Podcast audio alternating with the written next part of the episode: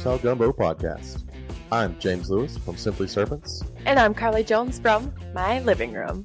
Each week, we will discuss what is happening in herpetoculture on social media, YouTube, and even on other podcasts. We will share our opinions and thoughts on current events as well as the opinions of you, the listener. Make sure to check out our Facebook and Instagram for interactive polls and posts where you can tell us what you were thinking. Then listen for your name each week as we share your opinions on our podcast. So sit back and relax. Here's the Reptile Gumbo podcast.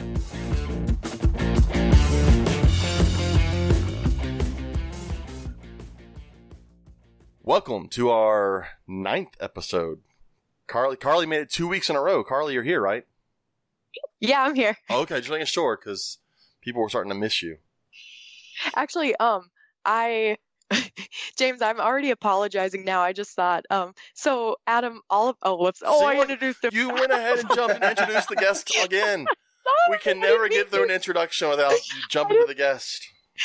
Okay, I was just gonna say, um, you might have to do a little bit more editing with this one too. So all of our other podcasts have been with kind of like our friends. Well, that I've been have been with like our friends, and this is my first time uh meeting our guests, so I'm a little nervous. So you might have to re- go back to editing out the ums and the likes because I, I think I'm going to leave the ums so people can just we'll make it a drinking game and people will get shit faced.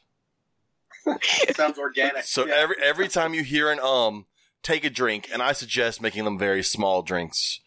you know Uh. I'm I'm really gonna try though. Okay, I'm not nervous at all. I'm not.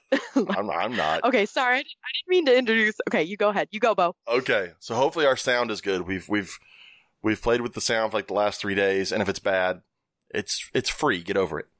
So, as Carly went ahead and jumped the gun, our guest is Adam Wickens from Wickens Wicked Reptiles on YouTube. Uh, if you have not watched his videos, I don't know how you haven't watched this because I've referenced it like in four different podcasts. So you should probably watch one of them. I got a question. What, Carly? Is it Wicken or Wickens? Is your last name? It's Wickens. It is Wickens. Okay, I Yes. thought so. Several Wiccan. Many Wiccan. Mul- Many- multiple many a Wiccan. Yeah. Many a Wiccan. Okay, sorry. Go ahead. Also, our first international co- guest co-host. Yeah, we worldwide. So, so I'm excited about that. But Mhm. before we get into all of that, as we do each week, I do want to recap what we've talked about on Facebook over on our page. And Carly, I want to go ahead and make you start talking, so you can go ahead. Shit, I forgot to pull it. I forgot to pull it up. See, and th- I knew this was going Oh. to happen. I have all the tabs pulled up, all the information ready to go, and Carly's just sitting there with a thumb up her ass. You can edit this out. That's Oh, the beauty. I can, but I, I may start being like Eric Burke and just say, "Yeah, I could edit that out," and then just not edit it out. Speaking of editing, so I have a couple um, girlfriends who um, l- listened. Uh, they're not uh, reptile. Whoop, whoop. That's not it. They're not reptile people, but they uh, they just are supporting me. Um, and my one girlfriend, she said that I came on a little strong the last podcast. That uh, came on a little aggressive. So. I don't think Um, you've ever been aggressive for anything, Carly. oh, oh. I well, she know. said like she said like when I went off on my rant about like the Oh. Rona, you know, Okay, yeah, she you was can there. she was, and I was just like, you can edit this out, but but motherfuckers, like, um, and she's like, yeah, maybe you should have edited. I don't know. No. People need to hear Oh. the anger in Carly's voice because trust me, if you meet Carly, you'll never assume she can get angry about anything. Like, just like, okay. Um, my post was the, where is it? It's right in front of me. Do you want me to read it? My oh, there she is. Okay. Did you ever? Oh yeah, I asked. Did you ever? How did you forget your own question? Dude? It's been a busy fucking week. Uh, Adam, I'm in the healthcare field, so it. Oh, it- that sounds it- like fun. That sounds like a Oh good my old God, I time right there. Yeah. I want to die. Like Hey, you may. So I've got. Oh hey, I, I may just get my wish. Be careful what you wish for. But I've contemplated suicide. No, I'm kidding. Hey, I uh, should go- joke that. Um, um, that may be you a little too much. yeah, that might be pump the brakes there, Jones. But have you ever had an escapee? I wanted to hear about people's um lost and found stories. Did you find your animal in the most unexpected place? Because some people find their animals in like really wild places. Was it right under your nose the whole time, or did you unfortunately never recover your animal? I've had this happen to me once, and now I'm overly meticulous about the se- security of my enclosures. Let's see. Mm, which one do you want me to read? I haven't read these. It's I've been I've been busy. Okay. I will say- work has I will say between me and Carly, Carly's the one person that has been working. I've been at home for two weeks doing nothing because I'm a teacher and schools are closed. So I'm just Oh, wait, enjoying pre-summer summer vacation. Before we okay, I want to ask Adam really quick. What what uh, can I ask what you do as a, as a profession? Uh, yeah, so I do a couple things. Like I have a couple properties that I manage, and I do some account management for a company. Cool. Uh, and then I uh, I tell dick jokes around Southern Ontario for money sometimes too. So Ooh. not really much of that going on right now, but uh, apparently sharing a microphone with a bunch of other comedians who haven't showered in a long time is really unsanitary at this point in time. Dude. So That's Yeah. cool. I, there's That's a really there's a show that comes on Comedy Central every Friday from uh, Comedy Club in New York, and they just show like bits throughout the week. So the last two weeks they've been having to just show other bits because they've been shut down. But you can tell what was filmed right before they shut down because their microphone has a little condom on top of it, and so these people are talking into like a literal condom. No, well, no, like a- it's it's it's a little cap on it. It's not like an actual condom, but it's it's a microphone condom. So that I guess they can change it after each person. And so it's just weird to watch somebody hold this next to their mouth with a little condom on it. Oh But there's like this thing too, especially in the Toronto comedy scene, where people like to rest the microphone on their chin. It's like the most. Oh Yeah, people think it looks cool, but I don't think. I guess like if you when you turn, then like you it doesn't go away, right? Because amateurs like the, their faces Yeah. over here and the microphones over here. But I don't know. Now that I think that's done for good. Finally, we've we've had this conversation that like that's gross, disgusting, and yeah. You need to sit in the back with an airsoft gun, and then every time someone does it, shoot them. And it's just training them not to do it. yeah, I think uh, the snowflakes up here in Canada, if you brought an airsoft gun in, they, they might get a little bit uh, Oh, offended that's- right away. That's that's right, Oh, y'all. you're y'all, they are non-gun people. I will say, Carly is as Mhm. close to Canadian as we can get before crossing the border. She's up Yeah, there I'm in the frozen, the frozen north of Minnesota. You're you're, you're- farther north than I am. Then yeah, Really? yeah. Because if you look at like a map, Toronto's here, Minnesota's like up here. So it's, Oh, Yeah, yeah, we're like uh like where I am, we're almost as far south as the northernmost point of California. So we're pretty like we're right in there. oh wow. They're they're Yeah, trying to sneak into America, just trying to get Yeah. right in here. That's right. But you're okay. Um, All right, back that's to cool though. I didn't know you did. I didn't know you did that. That's awesome. Um, back to Okay, escape so- pets. yes. All right, back you want- to you- while you read, you want me to go ahead and tell you mine? Yes, yes. Okay, I won't be reading. I'll be listening because I can't do both. You know how my mind works. that is true. So in I'm college, in college, my uh, I, my very first pair of sand boas, I had a male Anery sand boa, and I lived upstairs in an apartment complex with a roommate, and I apparently must have not pushed the tub all the way in or something. But when I came by, I saw it was cracked. I looked in there and he was missing, and he was a male sand boa, so he's not that big. And so I start walking along, and look, it's two dudes living in an apartment, so it's not the cleanest apartment.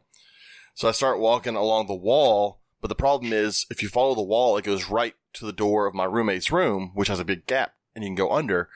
And he had a, a full size dachshund, and those things love to eat small animals. So I was like, well, he probably ate it. But the problem is you can't really look in his room because his room, I'm sure there was floor in there, but it was all clothes. It was all Boys are gross. it was all clothes.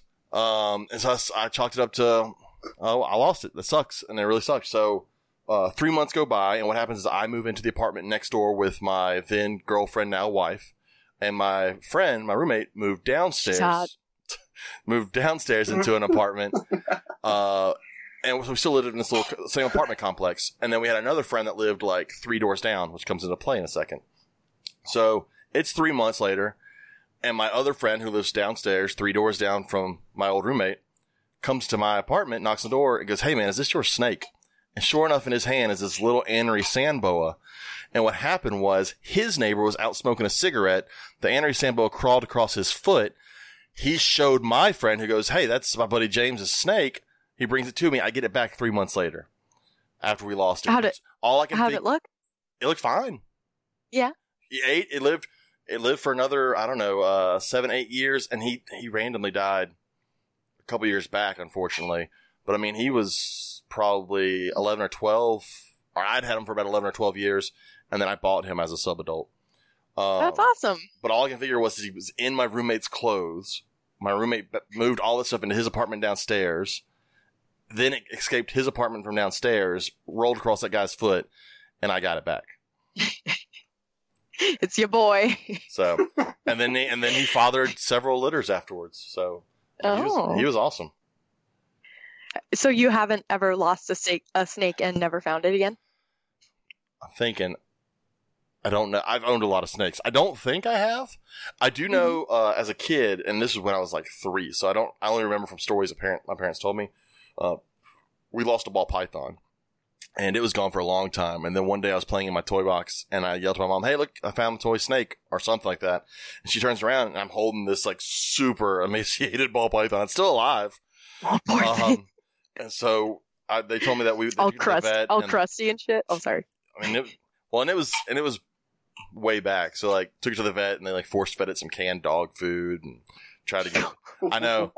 Um, and this thing, it it, ne- it never recovered and ended up dying. I know it's a horrible sad Uh. story, but that that again, not my fault. I was three. Don't blame me. You were you, you were just a wee lad. You know, this a was wee back, lad. this was back when you used glass tank screen lids and an encyclopedia that keep the lid down so the snake doesn't Yeah. get it. By the way, for the younger listeners, encyclopedias are the internet on paper. and paper and is paper is. Oh, um. So James, did you want me to read one, or did you want me to ask Adam if we he? we can do both. We have the technology. okay. Um. Adam, do you want to share yours? Have you ever lost a snake and found it, or? Uh, yeah, a couple times. Like I've never found an emaciated one in a toy box that was unfed dog food. Like that is much better than any story I could ever tell. But uh, I fe- like I had a bunch of hognose snakes back in the day, and they're all like really expensive, like even more than now. And one of them just got out, and it was gone for four or five months, and it, it's in my basement, so like my furnace is right there, so it's always warm even in the winter. Uh, but then we just found it on a stair, like just on the stairs going upstairs. It was hissing at me after five months, and it put on like three grams of weight. Like it put on weight. So like, what is in my basement? Like I don't Nothing I now. Don't know what's in my basement? yeah, nothing now. Exactly. We're talking like this thing was I don't know six or seven inches long. It was a baby baby snake. So I don't know Wow. what like spiders. I don't know. Can they eat centipedes? I, I don't know. That's These crazy. animals are incredible. Like Well, that. it- what's funny is you can lose a snake like that for three, four, five, six months, get it back, and it's fine. You can keep a snake in a super clean cage, pristine, and it randomly die for no damn reason. Yeah. yeah, this same snake just it was like in a perfect cage for a year afterwards, and it was eating, and it just like I can't, it was dead. It just died uh, like randomly. Yeah. I think hognose that kind of happens sometimes, but yeah, that was sucked because that was like a rather expensive one that I was hoping to. uh Yeah, I was hoping he was gonna like deep dick the female that I had to make some babies, but Double double dick happened. down. that's right. Yeah, some DP action with the hognose. that's i mean i'm sad I'm- i'm sorry it passed away but that's i mean like you know i let's see i'm trying to read through i haven't i don't think there's one where they never found hold on There's some. uh, I, I will say I haven't lost a snake in a long time. Uh, I've one thing is my caging is much better than it's ever been. Um, so that's one reason I haven't lost anything. Uh, my racks now all have. Have you ever seen the little plastic tabs used to hold screen windows in? All my racks have a little plastic tab, so that slides back down in front of every tub, so it can't be pushed out. It doesn't get left out because I notice I always knock the tab back down. So good caging. I That'd will, be uh, that'd be really handy. Like I, the only other things I've ever lost are leopard geckos, and it's always because like during breeding season, I'll be like, oh, well, this one's open because I just took it and put it into the female, but then and I always leave it open so I know that. But sometimes I'll be like, oh no, I actually put him back in, and then I didn't push it all the way in, and then I find it's always under the rack. He's always under the same place, but. That would be awesome to have like those. Little, I saw the I some YouTube video I saw someone had those. That'd be like super handy. my my rack guy. I was talking to my rack guy that uh, one time. I was like, "Hey, what do you suggest for keeping these things from sliding open?" And he told me a customer suggested it to him, and now every rack I've ever bought from him, I've put one of those little tabs on each shelf. Or like I've got um the racks that hold like three uh V15 tubs, and so I rig it up so that because it's made the rack's made hold three v, three V15s, two V18s, or one V35 short tub, and so I've lined them up just perfectly that if I'm using V15s, 18s, or 35 shorts, a tab will work for it no matter in what location it's in, and keep them shut because sand boas are small and I don't want to lose any. I know somebody on, on our list. I saw there was one. I think it was Robert Powers. Yeah, he had a young male sand boa get out of a homemade rack uh, when his kid pushed it uh, out too far. uh, or pushed it back too far, which is why it's always important if you do make a rack, you don't have to put a back on the whole thing, but at least like one board all the way down it, so the tubs can't go too far out. I know a lot of people they'll they'll build just the sides and forget that shoving it too far back is still the same issue. Mm-hmm. Uh, but Robert Power says they found it two yeah, months all my racks are uh, they're all homemade. But I like the one that I. It's actually easier if you put a couple like two boards, like two by like even pieces of strapping or one by ones on the back. yeah, Because then when you lift it, because like melamine is so freaking heavy, right? man. So you can at least have like a handle to lift to lift it. Because if you try to lift it by a shelf, then you, you're just gonna push the shelf into the next shelf. Like they don't, you know what I mean? So those were uh, hardboard. Like you used to use like the hard cardboard looking. Oh, yeah, crap, yeah. You know what I mean? Yeah. So I think if you ever build a rack, like I have built all of mine. Like just it's very simple. It takes an extra, I don't know, like three dollars. Just you know, yeah, put some staples in, do it. And I had I Mhm. all my stuff used to be homemade. I had several homemade racks and homemade cages, and then I I just got tired of moving really heavy stuff, and so I, I switched over to PVC because I can move a I'm four getting to that point right now. I can move a four Yeah. foot cage one handed. It's super simple. Yeah. Uh, in here in Canada though, it's so expensive. Like, there's no PVC sheet that you can buy. Like, you can't go to Home Depot and buy a PVC sheet. It just doesn't exist. Really. So to make one, yeah, and then even if you want to buy one here, like to go to an expo, I'm lucky because I'm an hour away from Toronto where all the expos are. But even then, like a little six bin thing is like it's almost like seventy five to hundred dollars per bin. So if it's a six bin thing, it's going to be like 450 600 bucks. Oh, They're wow. really expensive here. Yeah, really, ex- and that's no heat tape, no thermostat, no. Oh, wow, yeah, and even a lot of them you have to route out the heat tape. You're like, it's ridiculous. Uh, yeah, most of our folks down here, and I, are, we did a podcast. It was either one episode or two episodes ago about racks and cages. Uh, two episodes ago, and uh, most of the rack folks down here, they do heat tape in theirs. They route it through there. Uh, my guy routes his through there. Um, and when I order my racks, because I order the size I get, they always come pre-built from the, so I don't ever have to assemble anything, which is why I love ordering from him. But we'll get back to Mhm. to lost animals. Did you find any that you want to talk about, Carly? Yeah. Um. Maybe. Ryan Gostelow says um, he had his ball python get out due to No, an no, no, no, unsecured vent. No, he he's he's fancy. He said his royal No, I- python Oh, because he's fancy.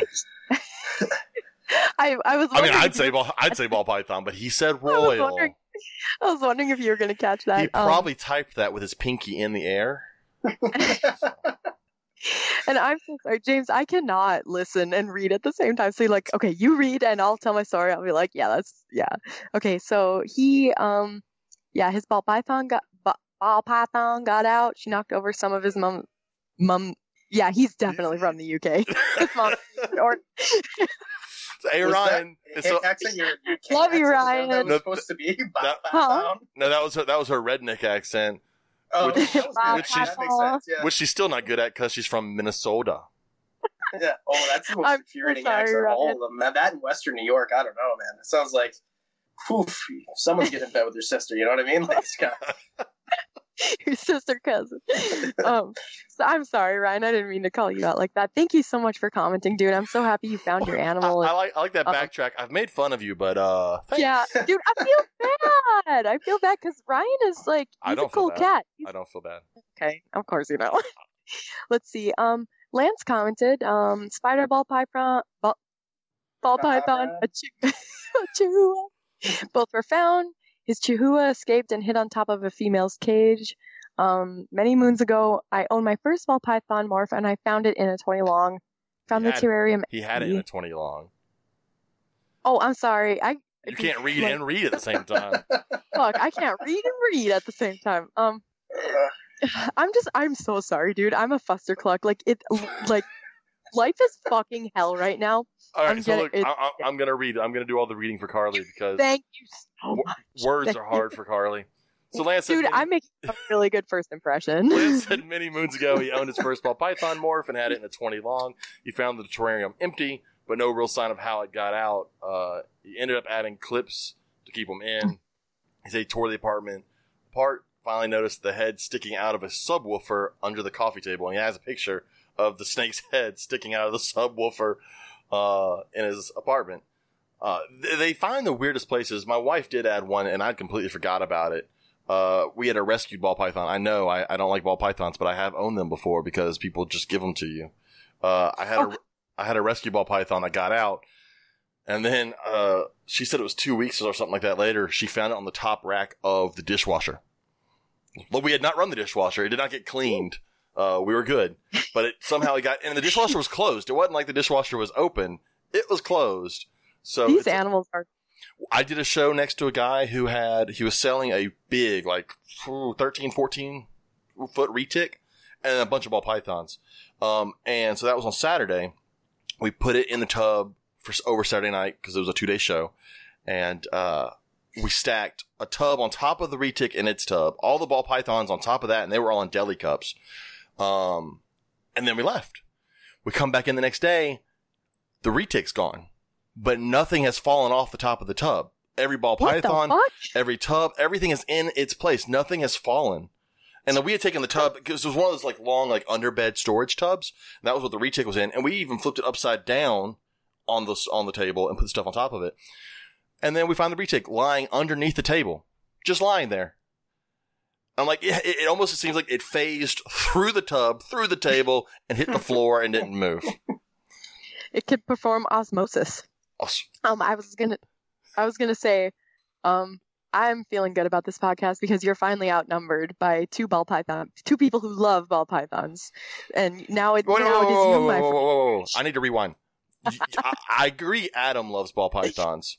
Let's go to uh, Carly. Do you suggest ball pythons as a great first pet? Oh. Yeah, you can't see her shaking her head no, but she says it all the time. How it's Wait, she owns can't- one. She owns one. Can't, can't see me.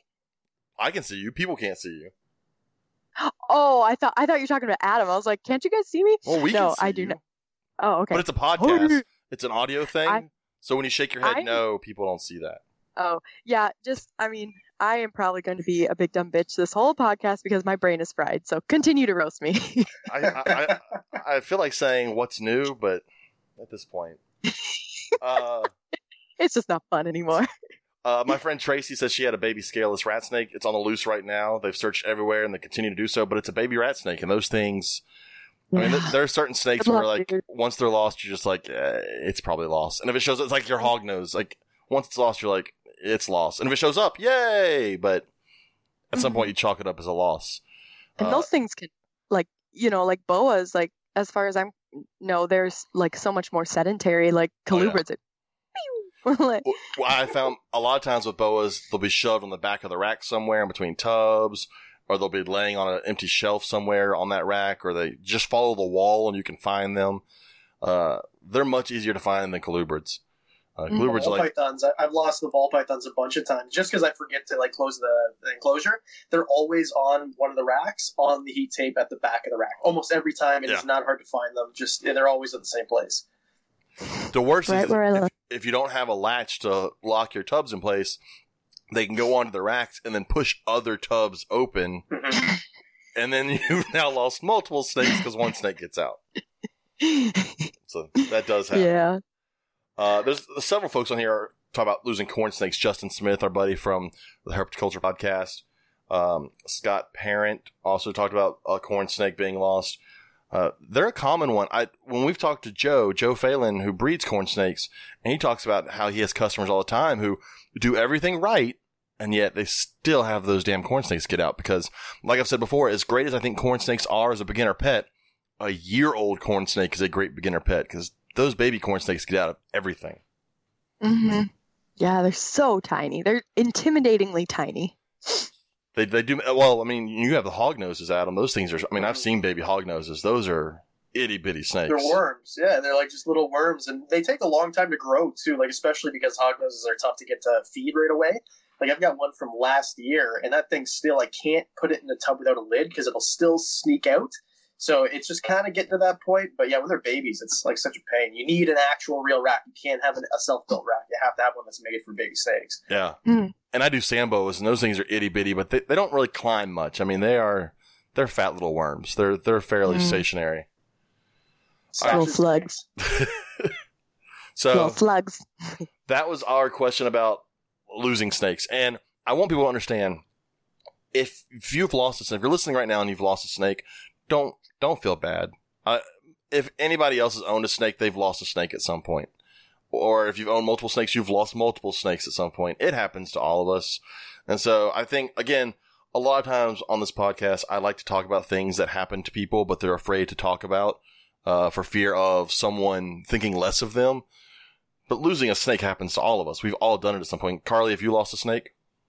Yes, actually, the the first Cali King that I had, she got out, and um, I found her in the last place I ever thought I'd find her in her cage, it, back in her cage, back in her fucking Wait, cage. are you sure she got out?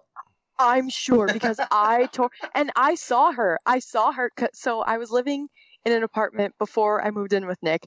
Um, and Nick and I came over, and I was like, saw or Nick came over because I told him I was just because what had happened was What had happened just up- was I just up, I just upgraded her into a bigger um, enclosure, and it was like a glass um, aquarium. And I tried, decided to try out a different kind of lid. It's a big fucking mistake because she got out within hours. Like I put her in that new you didn't use before you didn't use an encyclopedia, did you? So you needed to use like like the M's. M is a pretty good encyclopedia. It's weird that you know like what word or Look, what letters. I, I grew up as a kid who had, didn't have the internet, and encyclopedias are how I did every book report, how I researched for science fairs. I had my own Yeah. set of encyclopedias, and now that I think and you back, actually went. what Oh, sorry, go ahead. And you actually went to college, which I did not. I did go. Well, we had the, we had the internet in college. I'm not that old. Are you sure? I, I, I'm getting older. I could be forgetting. um, but uh, yeah, I, I tried a different kind of um, lid, and uh, she got out, and um, I knew she got out the next morning. It was like her feeding day, and she had been a strong feeder for a while. And then like uh, yeah, so what had happened was because that's the same Cali king that died. She got out, and after I found her, she never fed again, and then she slowly kind of deteriorated and died. But anyway, so um, the next day I went into uh, I got I like warmed up her pinky and I put it in there. And normally, like after I cover it with a black um, towel and I check on it like an hour or two later, like it's gone. And it was like the whole day, and I was like, man, she re- like hasn't touched It's- it all day. It's like, the T Rex from Jurassic Park. At some point, you're gonna have reptiles here, right? Just the food just sitting there and nothing shows up. Yeah. Well, I was just like, where? The, why the fuck isn't she eating? So I pulled it out and uh, I looked in where, like, because I put all her old hides in the new enclosure and tore it apart. She was not in there. Um, tore my apartment apart. Nick came over and we were both were looking together. And I didn't see her, but he says he saw her in a hole in the wall because all of a sudden I hear like like snapping from the other room. And I, or, Because- like, and I look over. Because talking Huh? would have, because yelling for you would have messed you up. know, like, like this You don't was- want that snake to hear you. yeah well you know like i don't know man i have no excuse for that but he was like you know so um he said he saw her like looking out and then just kind of slowly back into the wall you know and then i found her a couple weeks later back in her fucking enclosure i guess i don't know so i so, know so what I was gained out. from the story is that you had a snake in a cage. Uh, Mhm. you didn't try very hard to find it because two weeks later it was still in the cage. So obviously it never left the cage. no I mean, that was that was that was that was what I. Also, yeah. no i dumped that cage out like everything was out of the cage i dumped the entire i sit i it, it was em- okay never mind it was empty please cut this out i feel dumb Oh no, it's staying in there. Everyone, everyone talked about their stories where they lost a snake and they had to find it somewhere else, or they never found it. Carly's like, "Oh no, I found it back in the cage." it That- was back in the That's that's it- called not losing a snake. this bitch was gone okay this bitch was fucking gone like she was gone i'm serious What what animal's like? I'm free. But you know what? I really should go back to captivity. That was far better. I, I could i can't explain it to you man like she was back in her goddamn cage and i remember like i texted nick i was like you're not gonna believe this like and he knew You're it was right. Kiss I don't believe it either. yeah i mean huh so on to the other It's like question. a feel good story, even if you're so full of shit. And That's a good feel good story. god damn it this is why i don't share shit with you even though i share everything that is true. um let's move on okay, so we'll move on to my question. Uh, my question was, what is one simple thing you've done to improve the welfare of your animals? Examples could be things like adding a perch, plants, or changing up the substrate. Uh, and there were several answers. Uh, Ryan, who I apologize, Ryan.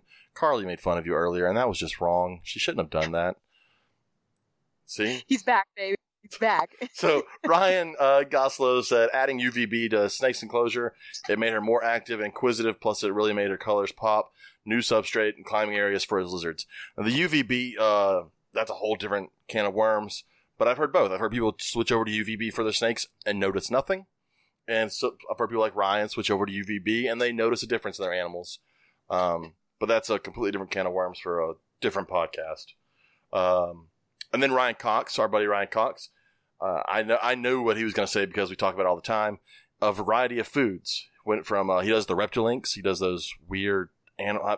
Like the first time I saw Reptilinks was in Daytona back in like 2005, 2006, and I thought, who the Really? fuck is going to feed sausages to their damn snake? Just feed them a fucking mouse.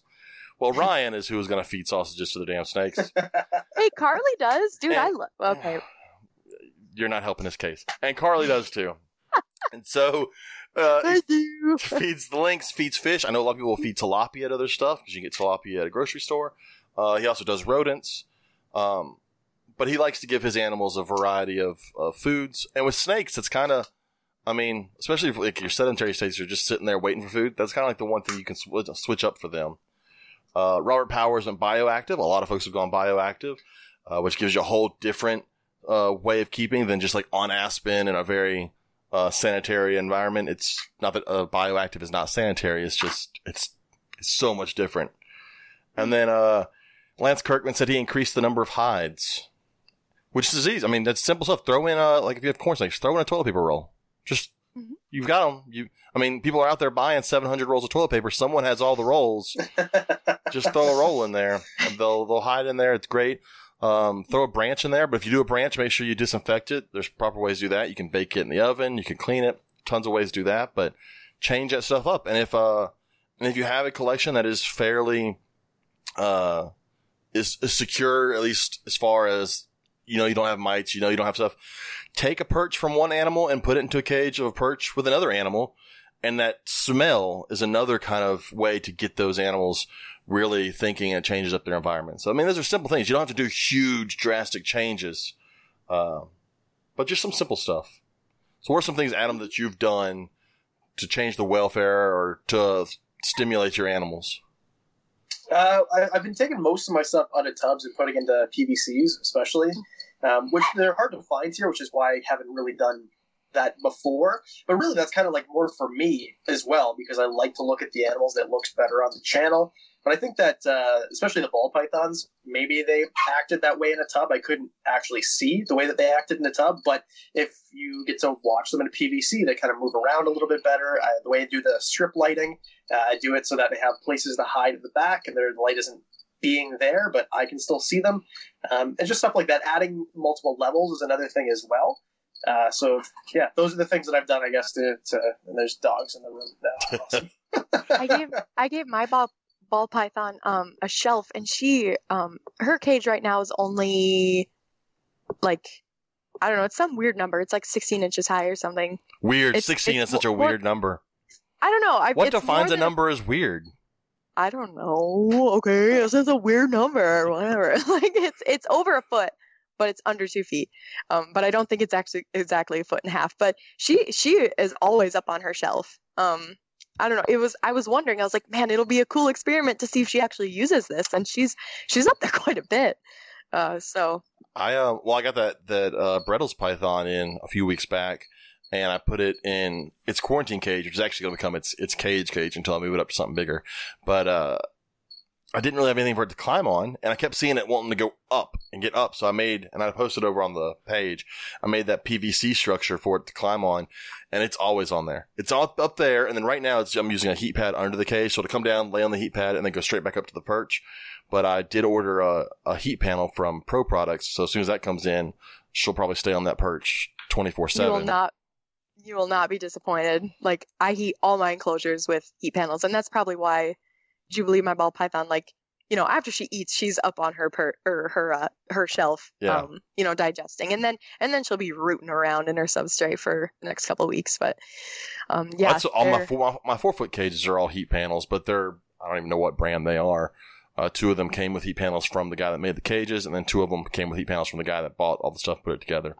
But uh, this will be my first time with a Pro Products heat panel, and I've heard good things about them. You use them, and Mm. so I'm looking forward to to putting that in there and just seeing how the animal reacts to being able to sit up top underneath the heat.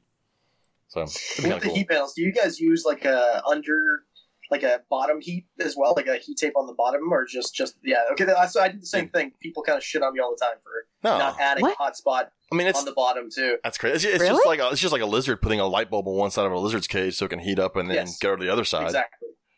Yeah. That's That's weird. People shouldn't be giving you shit for that. Look, like, I, we've realized with the internet, people will shit on anything you do with your animals. Like animals are the number one thing where someone will definitely disagree with how you do it, no matter what it Yeah. is.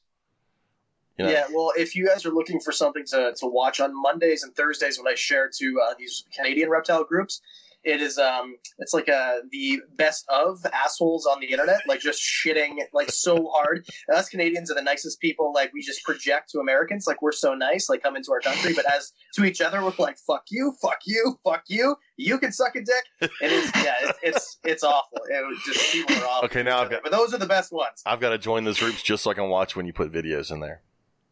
And Yeah, did you? I, Um, I, I shit talk these Canadian groups like often to the point, but they won't. They won't kick me out. They'll, I'm still welcome to post in there. It's just like there's no It's one 'cause else. they're Canadian. They're too nice to kick you out. That's right. Yeah, yeah, yeah. They'll tell you to suck their dicks, but you can stay. You can stay. Suck my dick, please.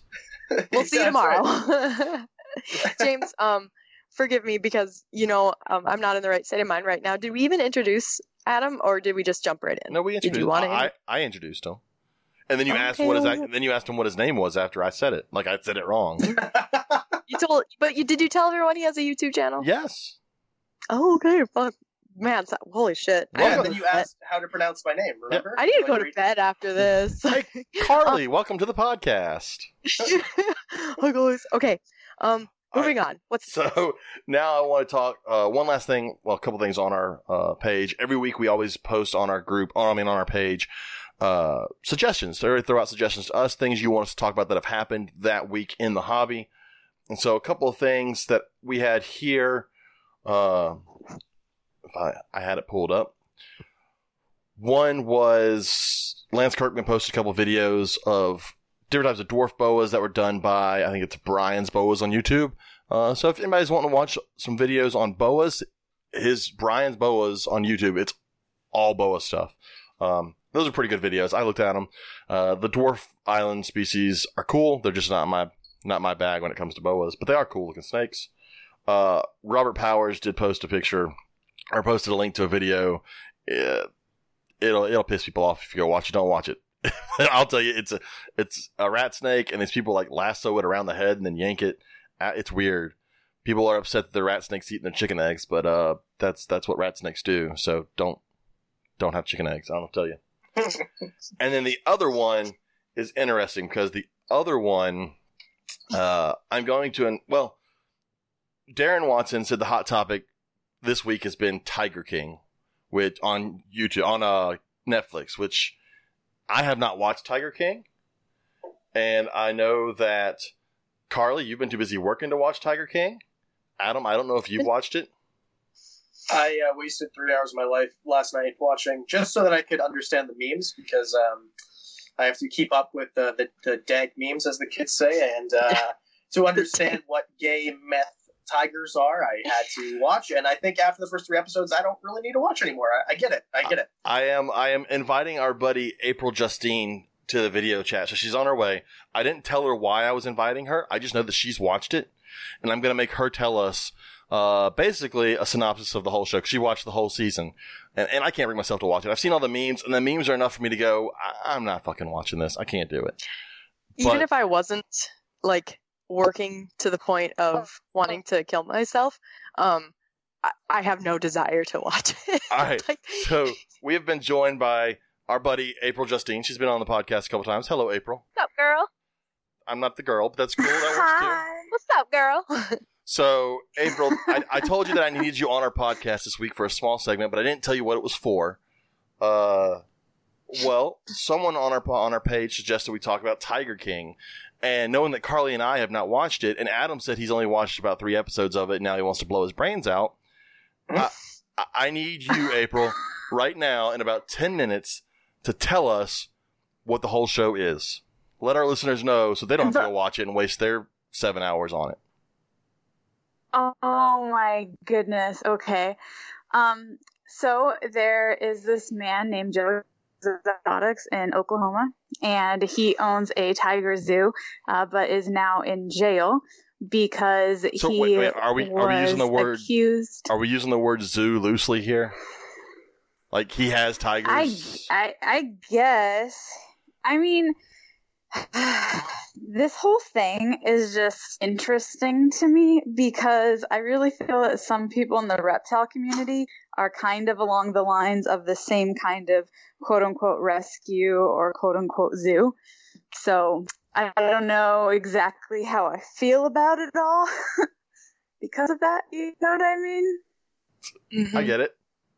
Well, yeah, there, there's crazy. So- if, if when there's animals involved in any sort, there are crazies in every animal group. Uh, I, I live in the south. A lot of people down here Yeah. own horses. There are really crazy horse people, just like there's really crazy are. tiger This people and true. crazy reptile people. So continue, Yeah, continue with Joe he's- Exotic. He's, very. Joe is a, a very eccentric man, if you want to say that. Um, it featured what like four different people that had tigers, right? Because there was there was Doc, there was Joe, there was gosh, there's two more, wasn't there? I, I Did don't you guys watch? No, watch I, it all, or no, is it just me? Ad, Ad, Adam No watched three. Adam watched three episodes, and I think it melted his brain cells. Yeah, honestly, the most interesting character Yeah. is the dude driving around in the Bentley that like, like did coke or whatever, sold coke.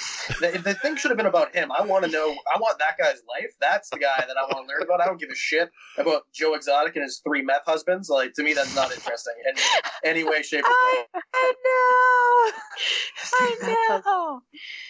It's true. There, it was yeah, the one drug lord guy. He was most and the most like I don't know put together seeming. Anyway, I don't Is know he- if he I- I love when you- actually when was or not, but he seemed the most put together. So you watched it, and you say the most put together guy was the drug lord with tigers. That's that's So was that's the most put together guy in the whole thing. The very I- first scene when they introduce him, he drives like a two hundred thousand dollar Bentley into the frame. Like that's how you meet this guy. And like right away, I'm like, this guy's got the biggest dick on the show. I want to know everything about this fucking guy. And uh, then they just kind of like they just kind of glossed over it, like the second episode. And then I'm, I don't. If does he come back? Like, tell me, April, does he come back? Because if he doesn't, I'm out of this. I don't want to watch any more of this shit. Not, not really. No, not really. No, He's it's kind of over. like there in That's and out, but not, there's no like feature or anything. I've seen a lot of memes about this this this uh, chick Carol killing her husband and feeding it to tigers or something. Yeah, so they introduced this lady Carol. Yes. Yes, so that happened.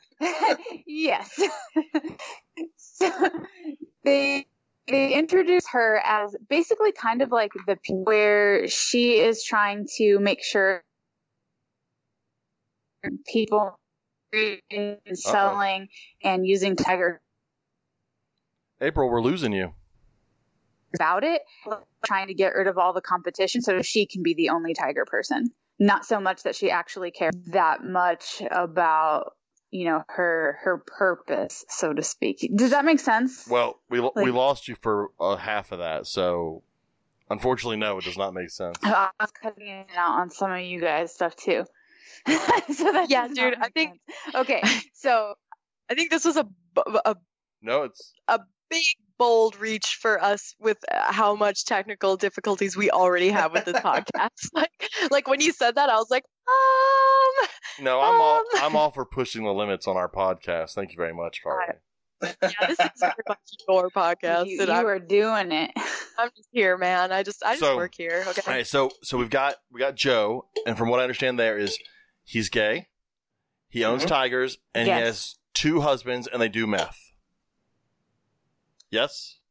They surely look like they do. At least one of them does. See, I thought like during with through all the memes, like because I'm kind of late to the, the party here, I thought they were going to talk more about doing meth. Like I thought maybe they're going to be like having straws in each other's buttholes and blowing meth into them. Like I thought there was going to be something fun. But honestly, just the only thing that says meth is the fact that the one husband has like four teeth and the other one has seven or eight teeth. So that's all I I, I don't know. But it is Oklahoma, so this might be normal. I don't understand. I don't know what the Oh sounds like. my Never been God. there. I don't, is this normal? Uh, you got you guys can I- let me know. I guess. I, I haven't spent much time in Oklahoma or around meth addicts, so I don't. I, I can't compare the two. And so, so that's, That's- Jo- Joe. Yeah, neither can I, unfortunately. and I'm assuming most of the show features around Joe because he's so fucking weird. Yes. And then you've got the woman Well, and then who, and then he, he he puts a hit out. A, a, a parent, I don't know. Um, he was accused of putting a hit out for Carol. Um, and they had this whole thing with the FBI and people ratting him out and all this stuff. And then that's what he got put in jail first for. But they didn't have enough, or they didn't think they would have enough to actually get him for that. And so then they started getting him for like euthanizing five cats on his property, I think is one of the things. There's a bunch of different things that I think were lit- related to animal abuse, and I think he's still in jail now. Got it. Nothing you've said yet has made me say, you know what? I need to waste seven hours of my life and go watch that.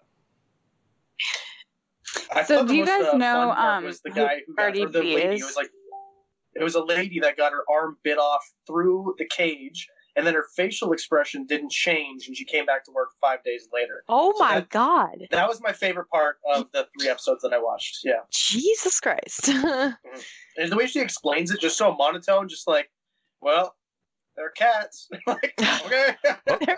Old old one armed Susan's got to get back to her job.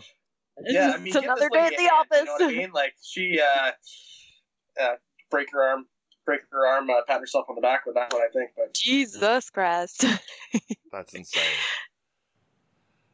Okay, Yeah. so I, I, I- my my roommate told me that um, Cardi B, the rapper, um, has put out a GoFundMe for Joe to get him out of jail. Oh my god. Oh my god. Are I don't fucking- know if that's true whatsoever. But the problem is the problem with the world is that we can completely believe that's true.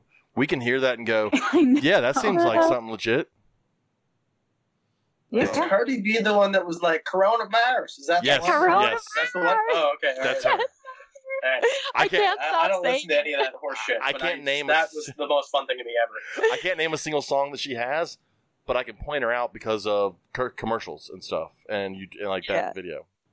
She looks like uh, if Nicki Minaj went to like the first day of college and dropped out. That's what she looks like to me. That's Yo. oh, oh, Oh. fuck. all right. All right, April. We appreciate your synopsis. Uh, the show still sounds like shit. It's not your fault. The show, I think, is just shit. I can't help it. Um, I agree, though, I, that I'm if surprised it blew up as much as it did. Honestly, well, I mean, if they I guess had we all really are pretty bored with this quarantine thing. if they had reality TV back in the seventies and eighties, the reptile community would have been all over Netflix with episodes of what was going on in Southern Florida. Like, if you read any of the books about the reptile community from like the seventies and eighties, that's pretty much the same. thing. Maybe not the, the gay guy with the two husbands and meth. That may be a cat thing only because crazy, crazy, oh, crazy cat it's people. Florida. That does It's seem Florida, man. well. It does seem like it should be in Florida, not Oklahoma. Maybe he moved from Florida to Oklahoma. And, well, the first like two scenes, right? They they feature Tom Crutchfield. They don't say his name, but they show him and describe him as like a prolific snake dealer or something like that. And like, but they just kept showing like venomous shit. I don't know. It was weird, but they show his face and I'm like, oh, I know that guy. They don't say his name, not even one time. yeah. And Huh. now, as he, all the stories that you could film about him would fill up an entire season of just crazy shit too. They would just they would just have to get actors to reenact all of it now, but it would be it would be equally as crazy. Well, I think equally. Tom, Tom Crutchfield didn't have two gay husbands doing meth, so That you know about. that I know that's true. that I know about. For all we know, you could have two gay husbands and be doing meth, James. Like you never really know a person. That's true. I don't know. That could. I don't know. There could be a His teeth twist. look pretty good though. I don't know, man. I, I don't think yeah, I have teeth. There could be a twist ending in my are not, life. uh, yeah, I think your teeth social distance a little bit if you do math. You know, you just, Six summer feet teeth, summer here, summer there. You know? Oh man. Oh man! All right, April. We appreciate it, and we're gonna get back to talking about reptiles. Absolutely. Thank you, Alrighty, April. sounds good. Thank Love no you. problem, guys. Bye. Bye. Okay, so that was our weird ass tire talk, whatever, Tiger King. Since Darren Watson suggested we talk about it, and I didn't know shit about it other than what I've learned from memes. And now that I heard from her, I've learned everything through memes. I really didn't miss anything. It's it's filled it You all. saved yourself six or seven hours of your life, dude. I, I don't think you need to watch it now. That's pretty much summed it up. I'm Yeah, I'm, I'm done watching it now. Read a book.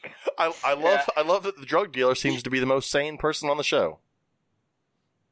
Yeah, he seems like he's got his shit together, man, for sure. Like there is that one guy that we didn't even talk about, the other tiger guy, Yeah, who's got like seven or eight wives, and then the one other tiger guy is like, I don't need to know how to train tigers. How do you train them bitches? I'm like, holy Jesus wow, that was Christ. aggressive. That was so aggressive.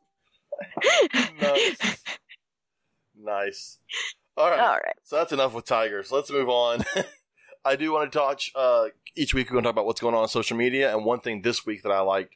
Uh, I'm in a group called Rare and Uncommon Reptile Discussion on Facebook, and someone posted an interesting question, which was most underrated snakes. Uh, the person's name was Caroline Goulden, but she posted most underrated snakes go, and then people started listing underrated snakes. And there's a huge long list, and then when you get to the bottom, there's one person that really made sense to me, uh, and basically said people don't understand what underappreciated means, because a lot of times people in this list people are posting like endangered stuff or just like rare stuff, which is not to me not when I'm talking about underappreciated snakes, it's things that are in the hobby, but should be more in the forefront of the hobby and are way, way in the back.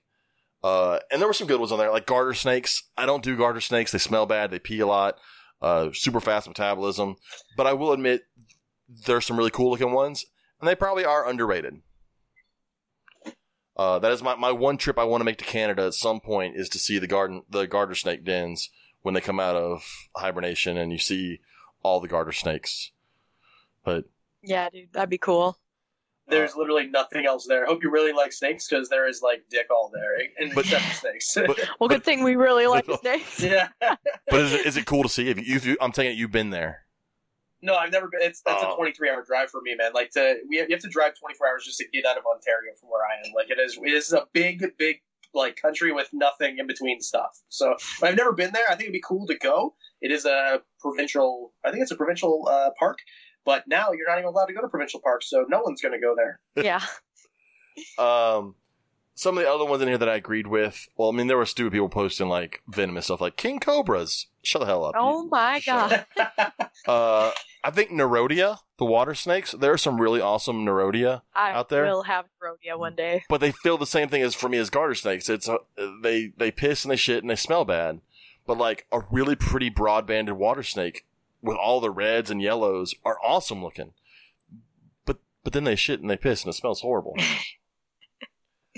uh, then there were viper boas. That's coming around. I think viper boas are starting to gain a little traction once people start getting them, breeding them on a regular basis, getting them to eat, which is like the biggest thing. I mean, I, I take this back.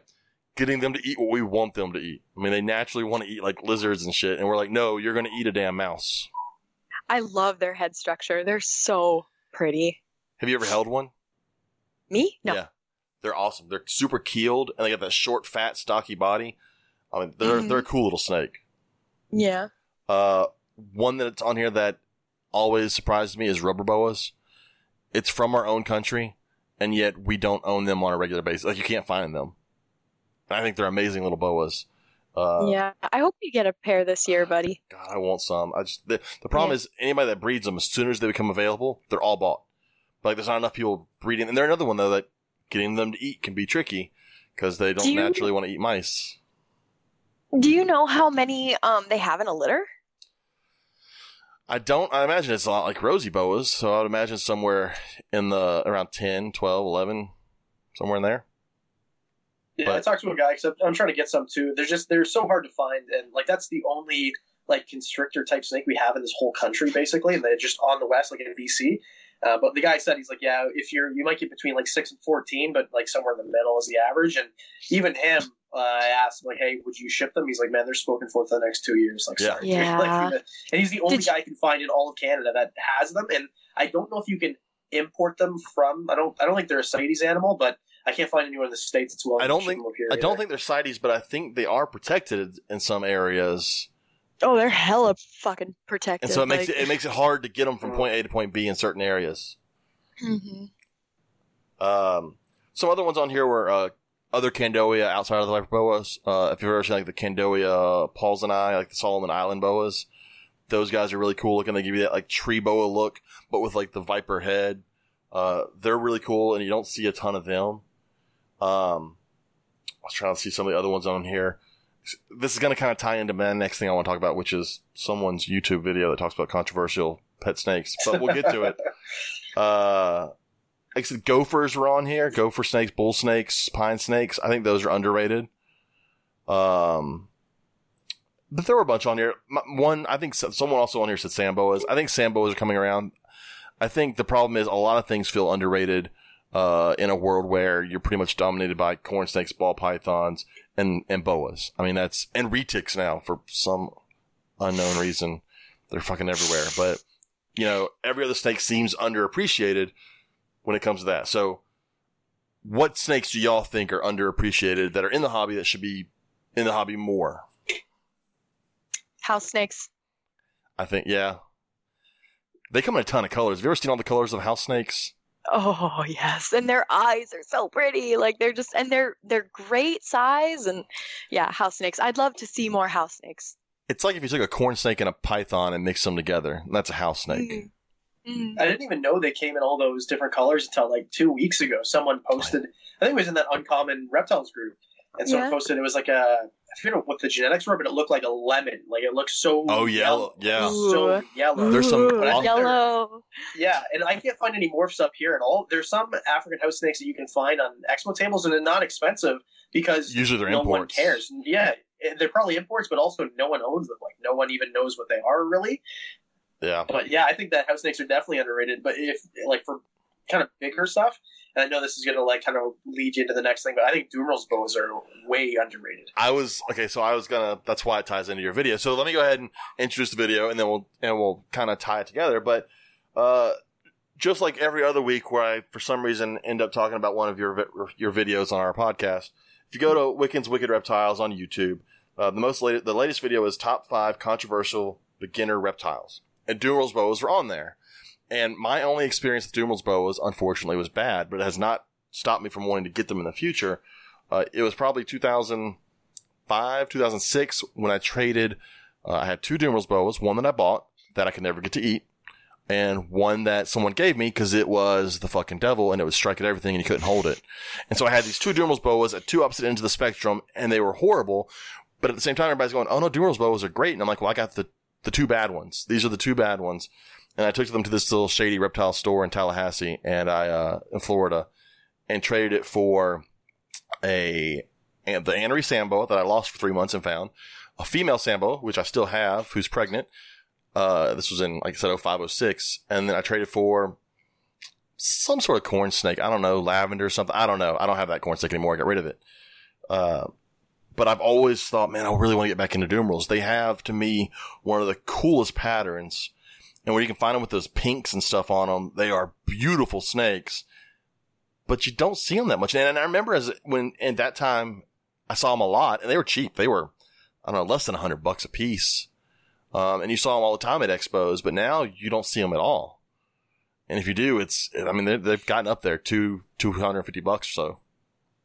Yeah, that's a cheap one. Like up here, instead of like Craigslist, we have this uh, app called Kijiji, same sort of thing, classified ad. And there's a bunch on there right now, but they're all 400, 500 bucks for like babies, and that's like no enclosure, no nothing.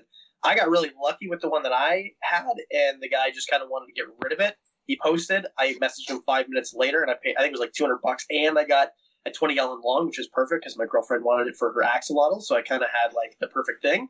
But this thing is great. It is the most gentle animal that I have in my entire collection, especially my compared to my BCI. Uh, and also, it's just it, it eats and it, it's weird because like the first time I fed it, it struck, and then the second time it just kind of like opened its mouth like a hog nose and just Sorry. it was like, yeah, it was weird. It was like, feed me, peasants, you know.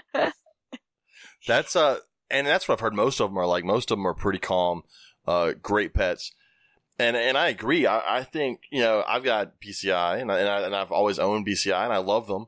Or I guess now I think technically they're BI, they're Boa Imperator instead of they got really constrictor and they gave them their own species. yeah, Uh, that's so hard to remember. Yeah, because now it's Boa Constrictor and Boa Imperator, Imperator. Look, I've said Imperator for twenty something years. It's still going to get said Imperator. We know what you mean. You know what I mean. Uh, but yeah, it's, I love them. I think Dumeril should get the same love.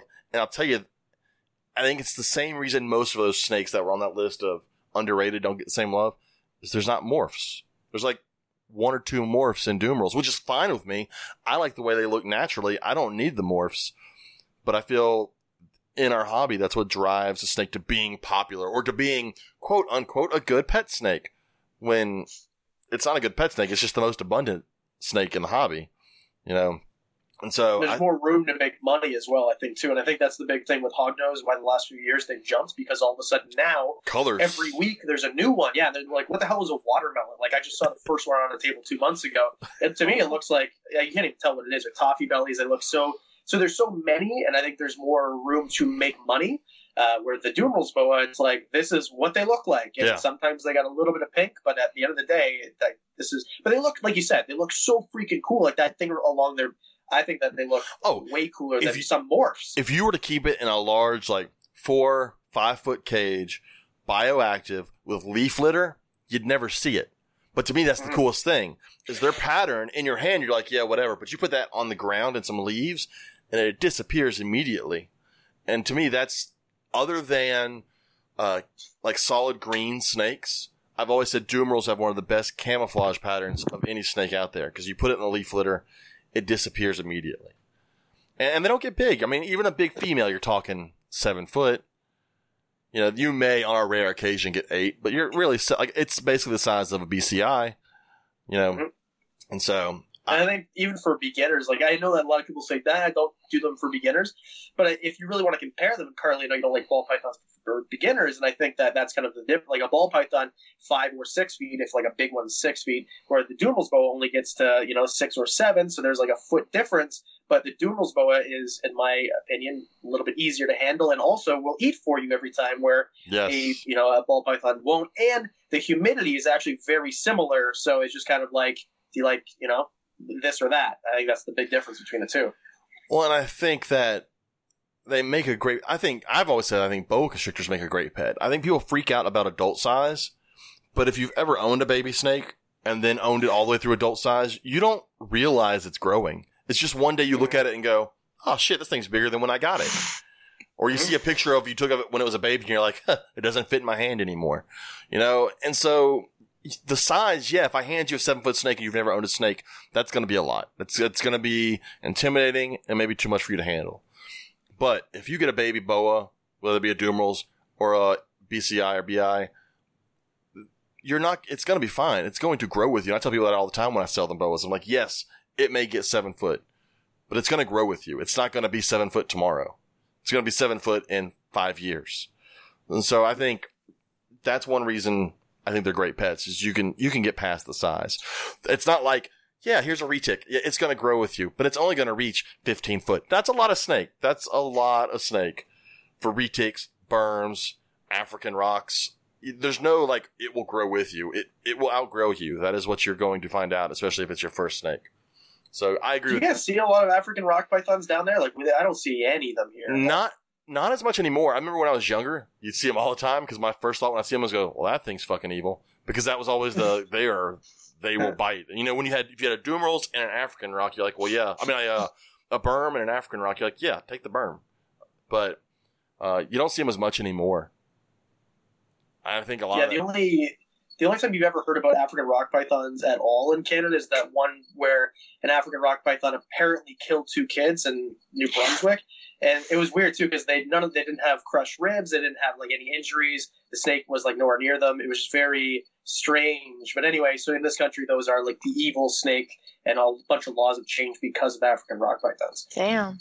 that's crazy. And they that that sounds so suspicious. Like they should probably find out what actually killed those two kids. They're just it like calling. super sketchy. Oh yeah, it was super sketchy, and I, and right away, like I barely, I didn't own any big constrictors at the time. I think this was like 2013, and Mhm. uh, yeah, uh, some people talk to me like, oh yeah, it's like they don't have a bite mark. Like snakes don't just wrap around something and then Especially and especially Like, not African rocks. Those guys are gonna bite. Yeah.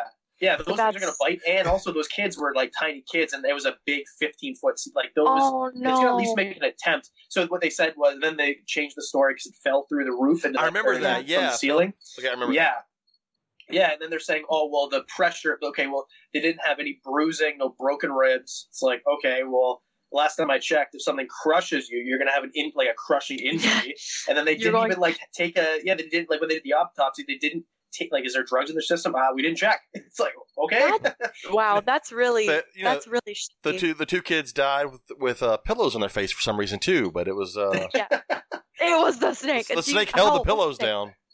Were they infants then, or I think they were like five and six or some, something Oh. around that area. So it was very, and it was their uncle's, they're at their uncle's place, and then he had like a bunch of exotic reptiles like upstairs. So this one Yeah. apparently escaped from its enclosure, got in the ducts, was too heavy, fell through the duct, or whatever bullshit story. It's that all is. it's always easier to blame the snake.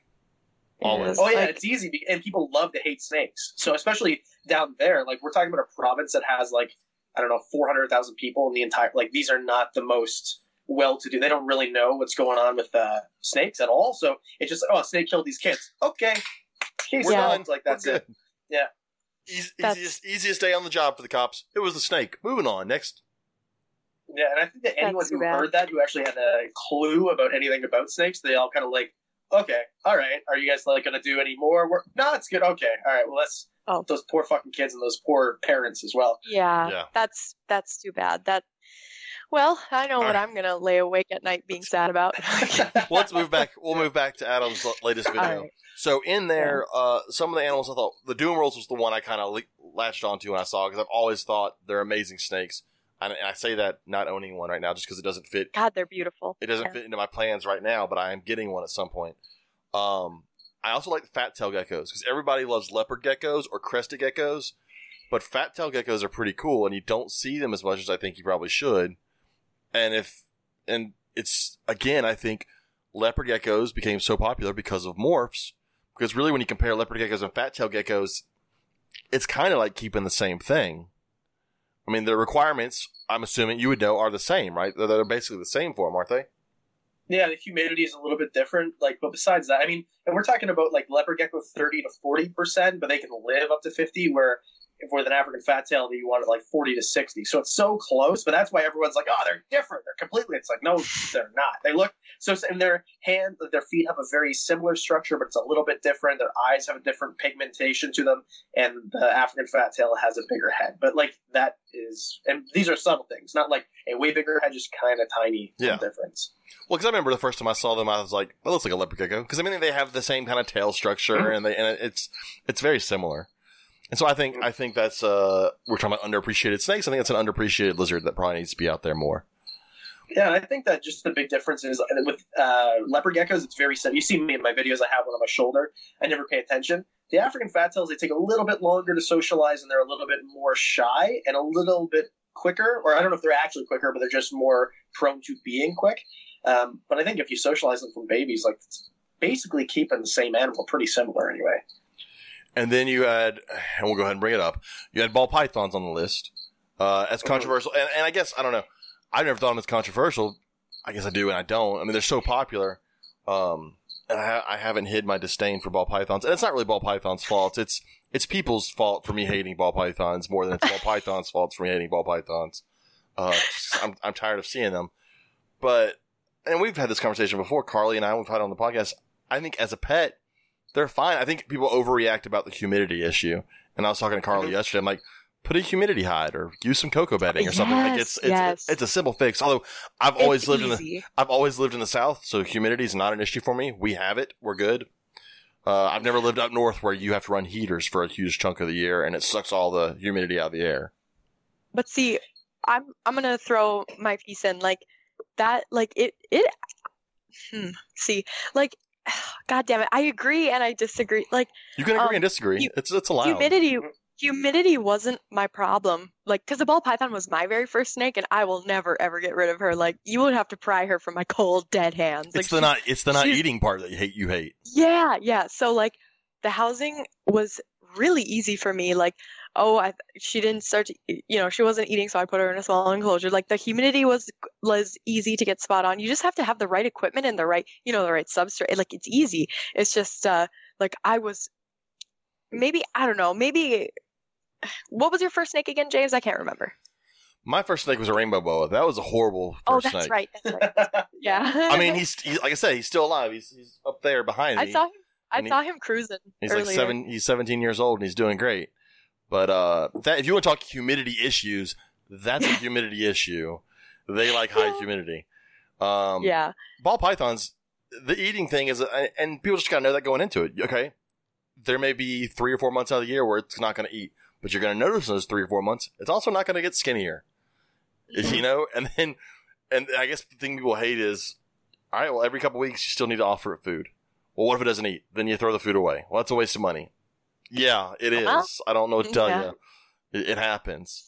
Um, it would have cost you the same amount if it did eat, right? It Exactly. it didn't eat, but you still would have paid the same amount of money. And I think with, and I do kind of agree. And I think Carly has a point with that because if you don't have other snakes, for me, it's easy because I thought one less rat if I think that all of them are going to eat or a couple of them are going to eat.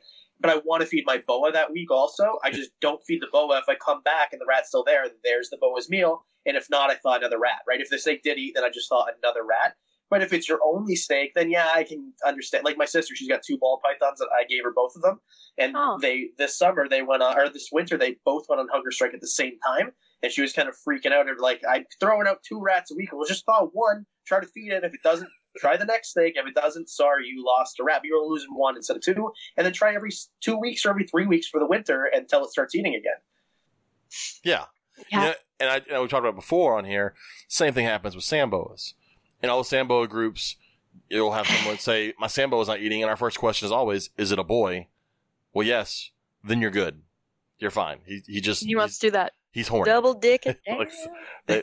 That's I've got like I, I fed uh most well I fed all my sand boas last night, and the ones that didn't eat are the two females. Still, I feed pregnant females. People can hate me for it or not. Uh, they they both took. I feed them smaller meals. They both took it. They didn't swallow it. So that, that tells me that they're going soon. That they they know they don't need to eat because snakes will know if they need to eat or not. And then uh my male, my big male is like he he doesn't want to eat, and I know why he doesn't want to eat. But I'm done pairing him up with females because he's out of the three males, he's the one that will do the job, and I'm tired of him doing the job with all of them. I can't have all of them being het anery. So, uh, you just got to know your snakes. Now, at the same time, if your snake's not eating, double check the temperatures. Make sure that the temperature's right. You can't you can't always just go ah they just don't eat. Um, but I mean ball pythons it, they'll eat at room temperature a lot of the time. So I mean it's not it's they're just not eating. It's fine. Um, and I think and- to the same uh, sort of thing, hognose snakes are very, and I know that was number one on the list, but uh, hognose snakes are very similar in that way, especially when they're babies. It's really tough to get them to eat. Um, there's ways to do it. And like, I think I got to do an updated video on that because I get that question more than anything else, how to get them to eat. But it's the same sort of thing. But the nice thing is with baby hognose, you're feeding them a 50 cent or $1 pinky instead of a $3.50 rat. So it's not as big of a deal. Um, but and also they're smaller, so if you do need to assist feed, it's a lot easier. But I think hog, I've actually had way more issues with hognose snakes than I've ever had with ball pythons not eating. It's just I have enough animals where then nothing goes to waste because I have a bunch of garbage disposable animals that'll eat it. That's why boas are great. Boa- Yeah, that's why I love that BCI. She'll eat anything, anytime of day, no problem. when I, when I sell boas to people, I'm like, it's going to eat. They're always like, should I get a boa or a ball python? And, and in my mind, I'm like, a boa, get a boa. And I was telling them, like, look, here's the two big differences for me. If you want a snake that you can hold and watch TV, get a ball python. Because it's going to just sit there. If you're wanting something more active, get a boa. And then my other thing is, if you want a snake that will eat every time you put food in front of it, get a boa.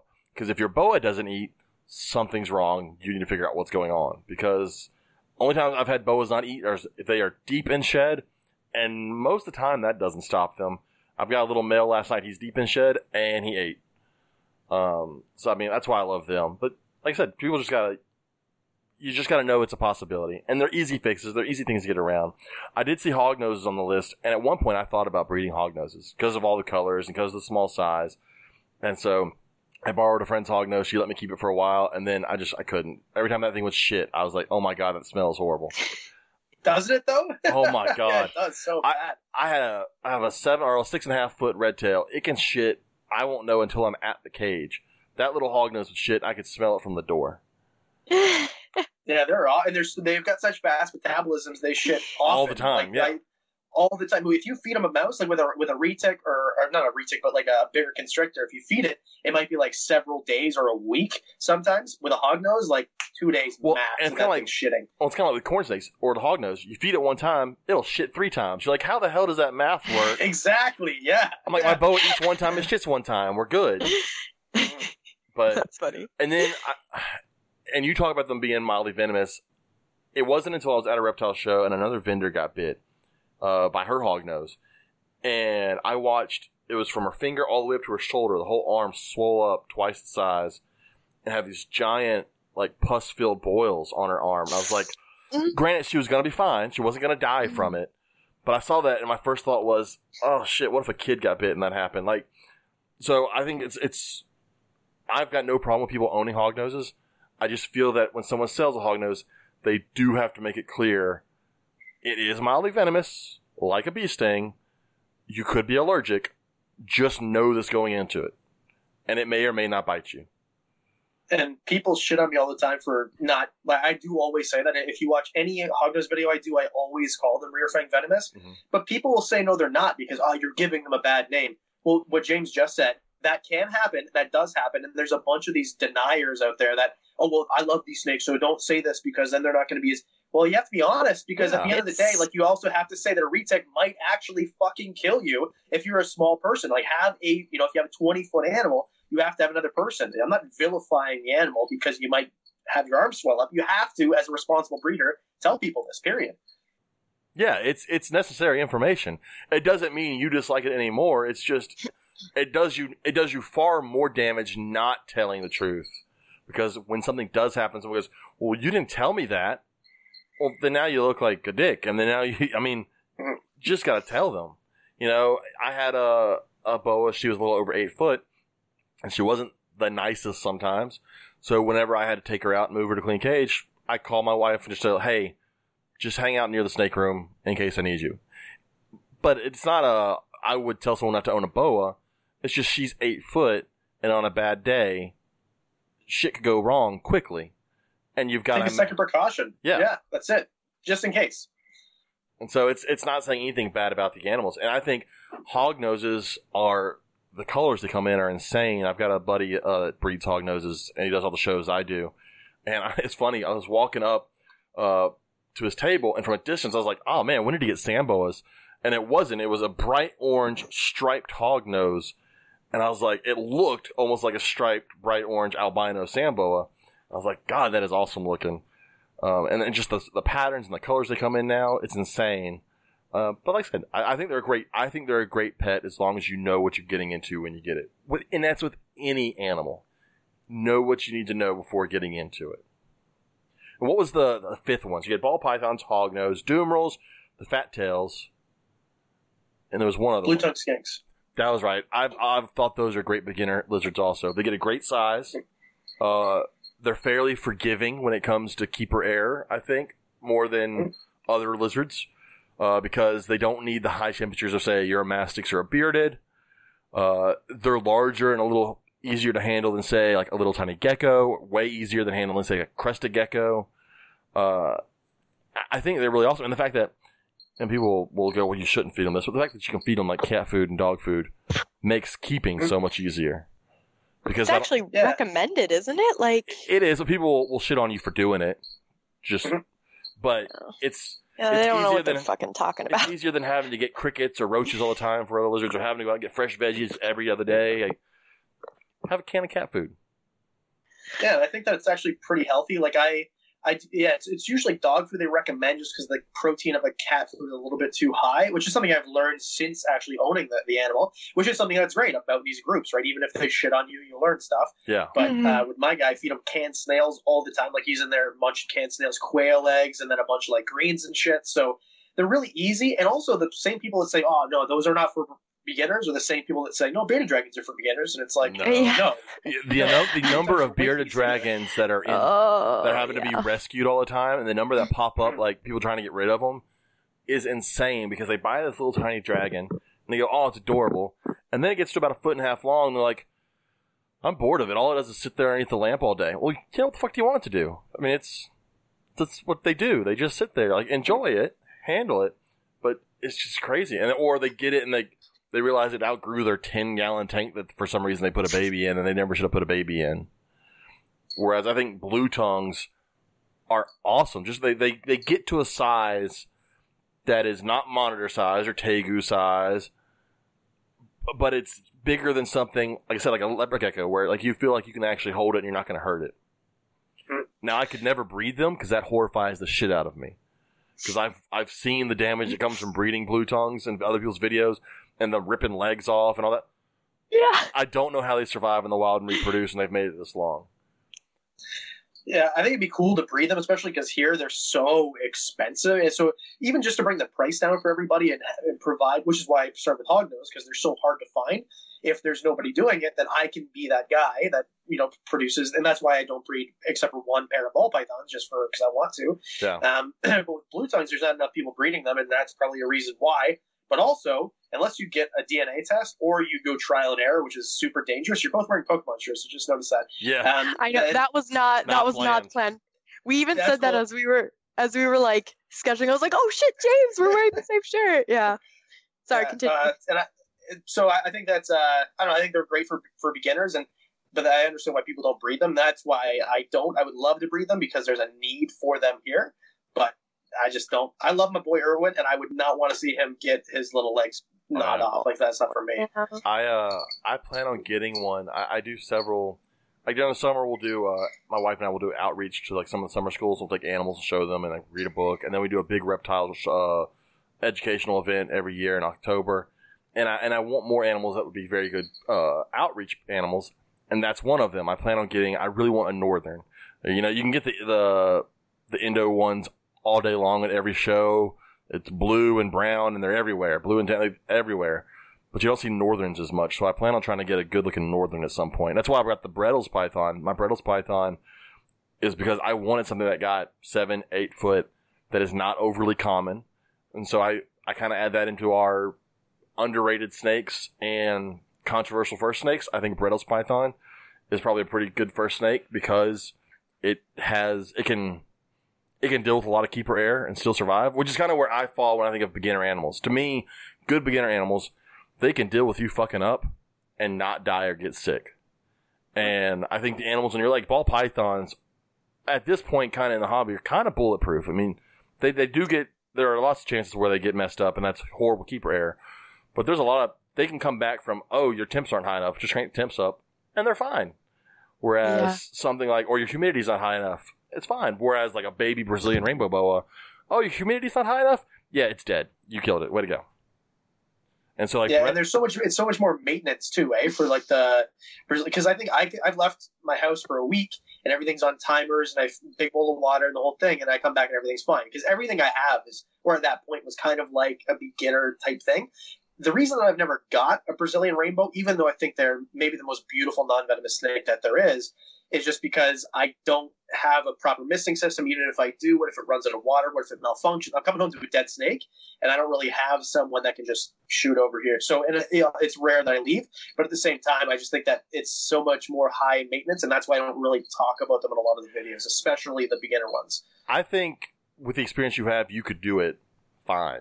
Um, trust me, my guy made it 17 years, and we fucked up a lot in the first like three or four years. I mean, I don't know. Your know. boy been through it. I don't know how many cages he went through and how many attempts to make misting systems and all that. What he's in now, honestly, is uh, cocoa fiber bedding, which every now and then will get sprayed and misted. But what I keep in there is a sweater box tub with a lid and a hole cut in it with more cocoa bedding that is just drenched. So that if he needs that extra humidity, he can go down inside there and, and get it. As long as you keep that, that extra sweater, and that sweater box will stay humid for a week or two before you have to fill it back up and spray it down really well. Um, it's the babies that are a little, little touch and go. You got to make sure that they have a, a water supply. And we, and we talked about this before when we talked about mistakes by keepers. I did lose almost an entire litter of rainbow boas because I, I was cleaning. I got distracted, forgot to put water dishes back in, came back the next day. They all dehydrated and died. Um, the ba- All of them. all of them. The babies are super, uh, super affected by a lack of water. It just is.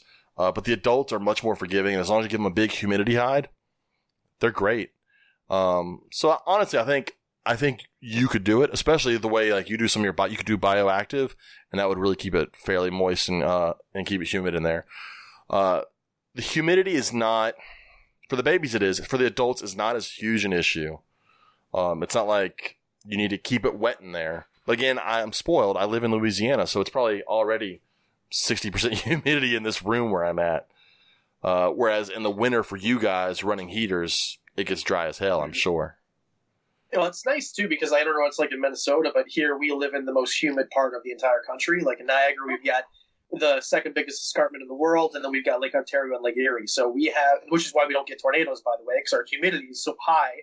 Uh, so it's great. But I mean, in the summer, it is literally hotter than Africa here. But in the winter, because it's like it's still humid, but also we have to run furnaces, so it takes all that humidity out. So for half the year, we're or four months of the year, we're a okay. It is more humid than you'd ever need, and you actually need to suck uh, temp- uh, water out. Yeah. But for most of the year, like you said, it's like it's pretty dry in that reptile room right now, and you gotta have to really keep up the humidity. Like it, it takes a little bit of time. So misting system, I think, would be good if you and I would just use a PVC, put a misting system in, hook it up to a timer, and just you know, watch I- your uncle. And when my, and when he was younger, we did that. We uh we went through. I wish I had done a real misting system. We went through like humidifiers like crazy. Did a humidifier PVC cap over the humidifier uh where it lets out the humidity. Ran the PVC with holes drilled in it through the cage. Turn it on. It would go in and just come out of the holes in the PVC, and it did great. Um, but we went through we went through several cages. One point we had them in a big like uh display, like what you would find in like a department store with the big glass front and the glass top. Uh, but the problem is those things are made out of particle board and like melamine, and so when they get wet, they fall apart, and it fell apart. Mhm. Uh, it was a huge learning curve, which is why it's not on my list of controversial first time pets. Do not get a rainbow boa for the first time snake. Yeah. But uh, I, I, like I said, your list of five I thought were very good, and some other ones I think um, should go on there. I think bull snakes. You have a bull snake, Carly, right? Yeah. And you love your She's so yeah, she's she's like the but I could I say this about all my animals. Like they're like the jewel of my she's she's so awesome. Do you I can't remember, Adam, do you have any Pituophis or No, I don't have uh, any gopher snakes, bull snakes, anything like that. I think that is it. Does everybody in Minnesota just own one, even if you don't like them? Just everyone has one. Is that Yeah. because they're in your backyard? I think they're awesome, and I love big colubrids. But around here, they're they're tough to find, even just like normal, like no morph, whatever. Um, but also the other thing too is, especially when I was getting into snakes and when I saw them available. They like you open the thing and just, they start like biting the shit out of you, like right. So I think it's So- just a learning curve for newer keepers, maybe. yeah. some, never some do that. A lot of them, it's it's bluff. A lot of them, once you get them up, it goes away. Like I've got uh, Louisiana pine snake, and my Louisiana pine snake is super calm. Although our buddy Joe Phelan's got Louisiana pine snakes, and every time he films them, they hiss like crazy at him. But I found a lot of time with pits, it's a lot of bluff, and once you get them up, they calm down. I don't know, Carly. I assume that's the same way with yours, right? Yeah, Polly, she she definitely lets me know like she hates me. she but she's she's I just like I I just like she's she's like staring if if like if looks could kill, right? You know, like and what and I'm just here like, oh, oh my god, you're so cool. Like you're so gorgeous. I love you. But yeah, um yeah, and when I do pick her up, I'm just like, you're literally laying on your feces like I'm I'm moving you because I'm doing you a favor. yeah so and when i do i'm just like oh my god wow like i'm so scared like so when i do pick her up and move her because like i like her shits are nothing i've ever spe- experienced before um Look at this. It's Like- it's colubrid shit on like boa size, like because they get big. How big? How big is your bull right now? uh like maybe a little thicker than my thumb so, so- already So, it's still small. So you still have time to get up to like full size bull Yeah. bull snake shit. and everyone warned me like in all the bull snake groups like that i was lurking um everyone like said I, like uh, everyone talks about like their shits but like nothing could have prepared me like i I- like my my uh, quarantine room is like at the other end of my house and i walked in and i was like i think polly took a shit either that or nick is dead somewhere i don't know yeah, babe, you okay? But um, what were we talking about before this? Um, yeah, she's bluff. She's bluff. It's a lot of bluff. Yeah. I'm just like, I'm like, you won't fucking do it. Make a There- move, bitch. Like, to me, pits are so cool just because I, I really like stuff with keeled scales or rough scale. Like, smooth is cool, and I've got plenty of snakes that are smooth, but it is super awesome to hold a snake that has texture, Mhm. and and your pits have a lot of texture. Mhm. So, That's what I like about hognose snakes too. They Yeah. feel way Yeah. different than everything else, and also the weird thing because like with uh, any sort of gopher snake, they still feel strong when you hold them, but with a hognose snake, they feel like like they need like I don't know like some sort of male enhancement. They are so flaccid, like you know what I mean. They just kind of like flop in your hand. you talked about that in your James would know- video. James would know what that's like. Well, you- Well, you talk about that in your video, and I think the same thing with my sand boas. Samboas don't hold on to shit. So, like when you're holding a Kenyan sand boa, you're just holding just weight, and they're not going to wrap around. And they, I'm telling you, they can find a way to fall off of the ground. They will do it. They will fall right off the ground. But so, in, I well, in uh, Tinley, and I've mentioned this a ton of times, but in Tinley, I bought uh, Indian sand boas, and the first time because they actually have a tail, and the first time it wrapped its tail around me to hold on, I was like, "Holy shit, what is this?" I was like, "I'm not used to sand boas holding on, and this thing holds on."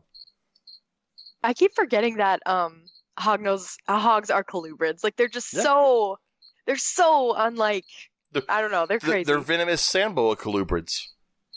Yeah, they're very, very strange, but like the texture of them, it's so. Whenever you hand someone like a full grown one, because the babies feel like no, because their scales are big enough to feel like the, the very keeledness of, of the scale. But if you hand like a male, like a big female to someone, they're like, "Oh, this does not feel like a." It feels like a weird sandpaper. It's like a weird feeling. Well, That's like I've got uh, rough scaled sand boas that they're like that, and then when you hold Kenyan sand boas, they're very smooth. But then you have someone like, like touch the tail, and the tail is super uh, rigid, and like are uh, oh yeah. Yeah. yeah, it's got all those little bumps on it because it helps give them that anchor point in the sand for striking forward and gives them that grip.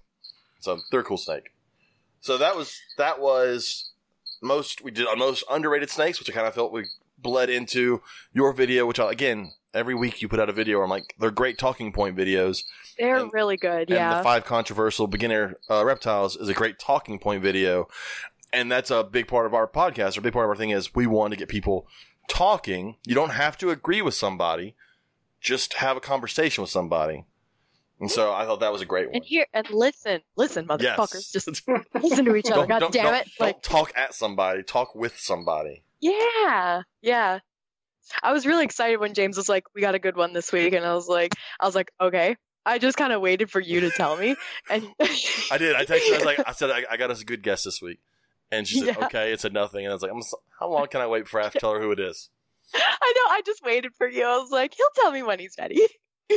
um, So like, my second video on YouTube, I saw dude, what?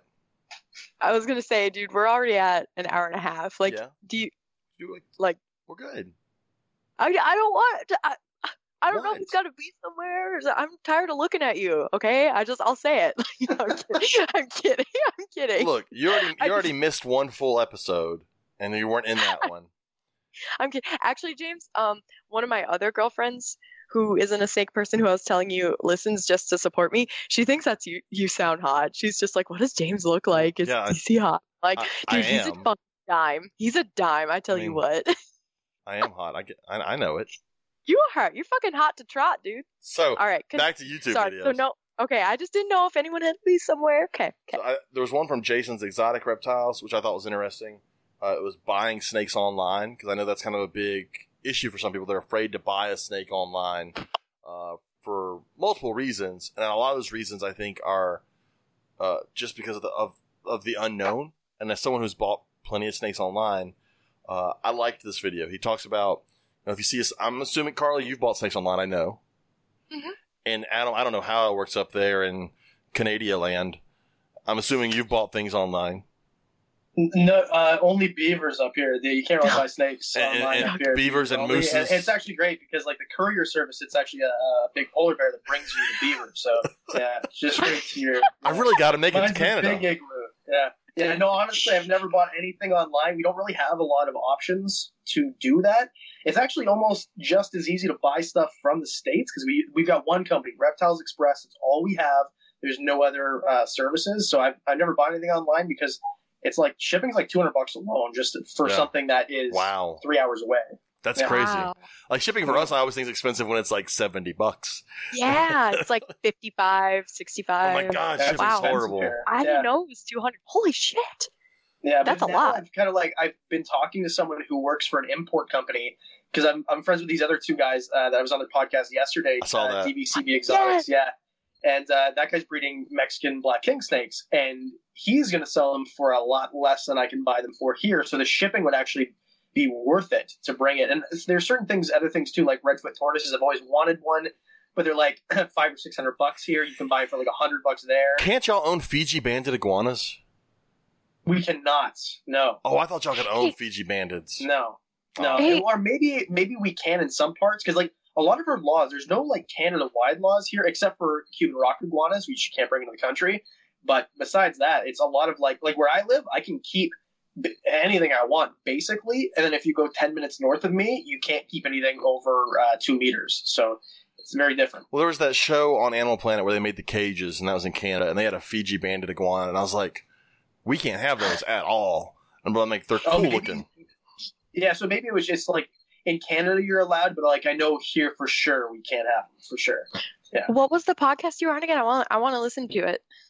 Uh, what do they call it? Oh yeah, they call it the Herp Hour, begrudgingly to me. But uh, yeah, that's what they called it. So it actually, Wicked logo is really well done. Like I've been talking to those guys when I first started.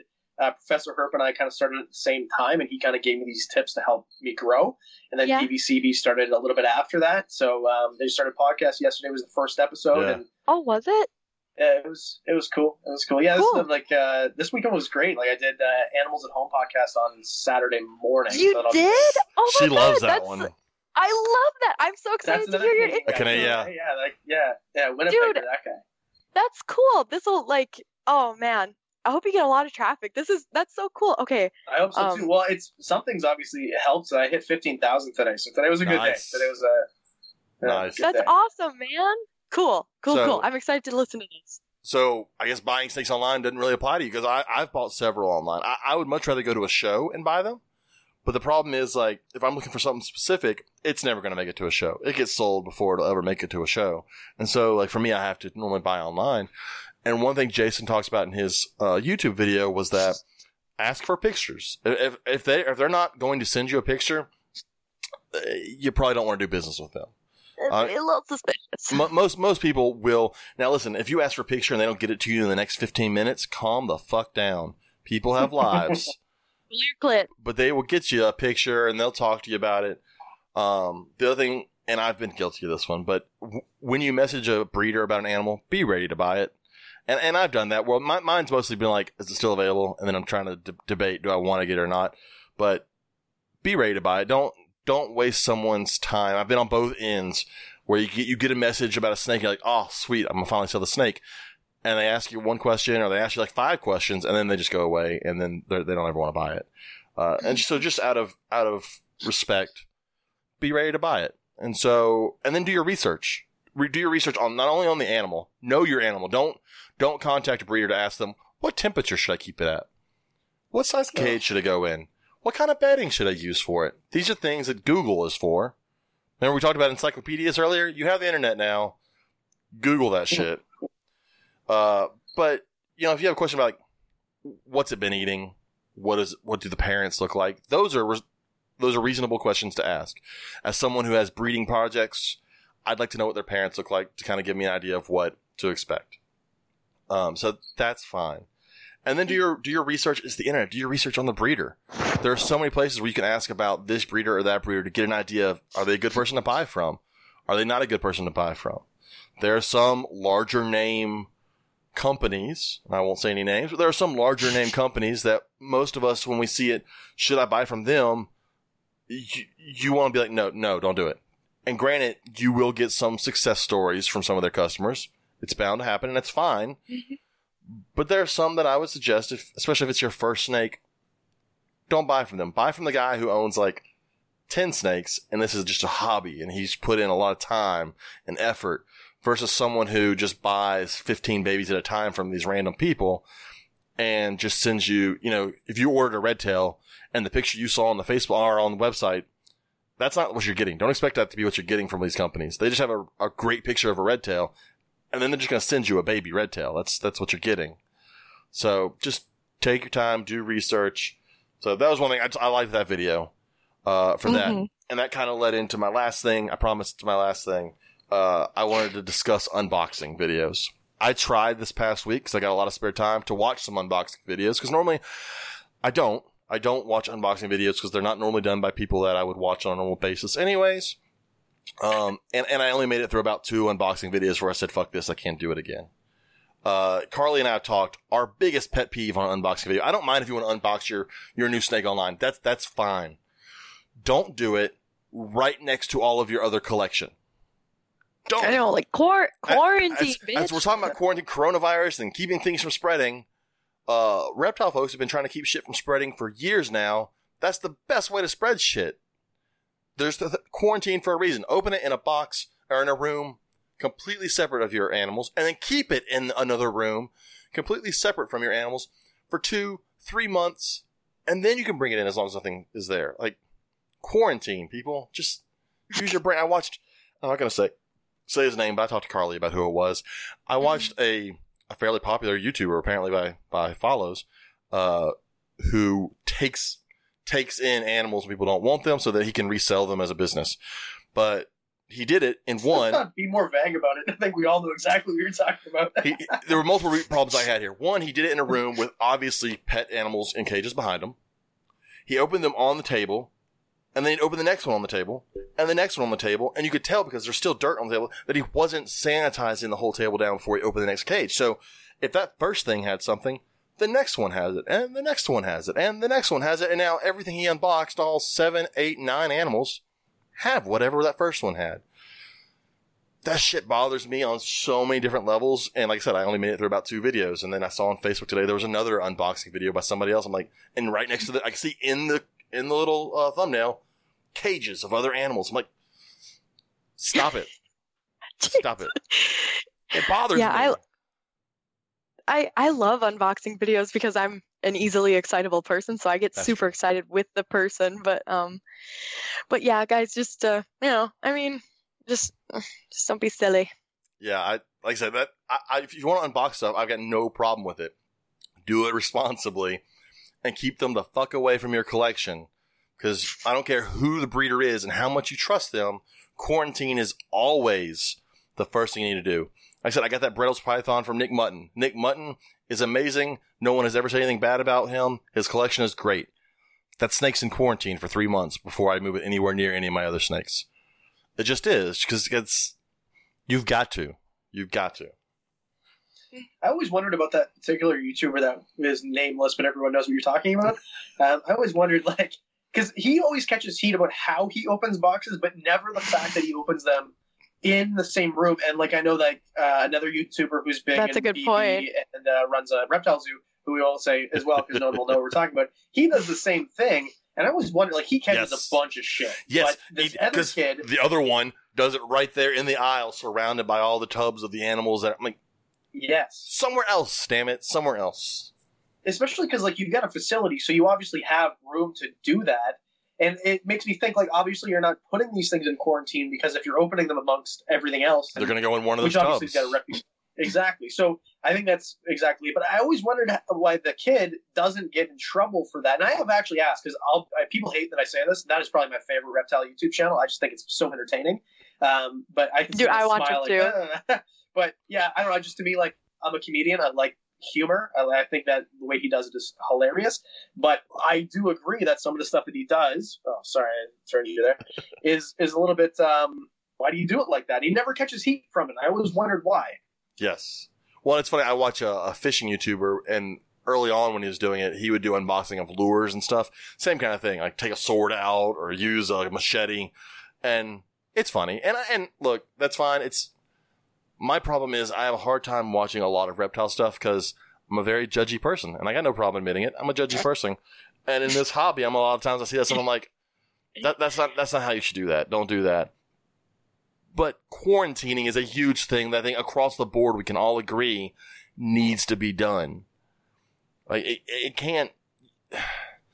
For one, he's taking in animals from anyone, and these people had to get rid of the animals for whatever reason. So a lot of times, they had to get rid of the animals. They probably I won't say a lot of time. Sometimes they probably weren't taking care of it the best way.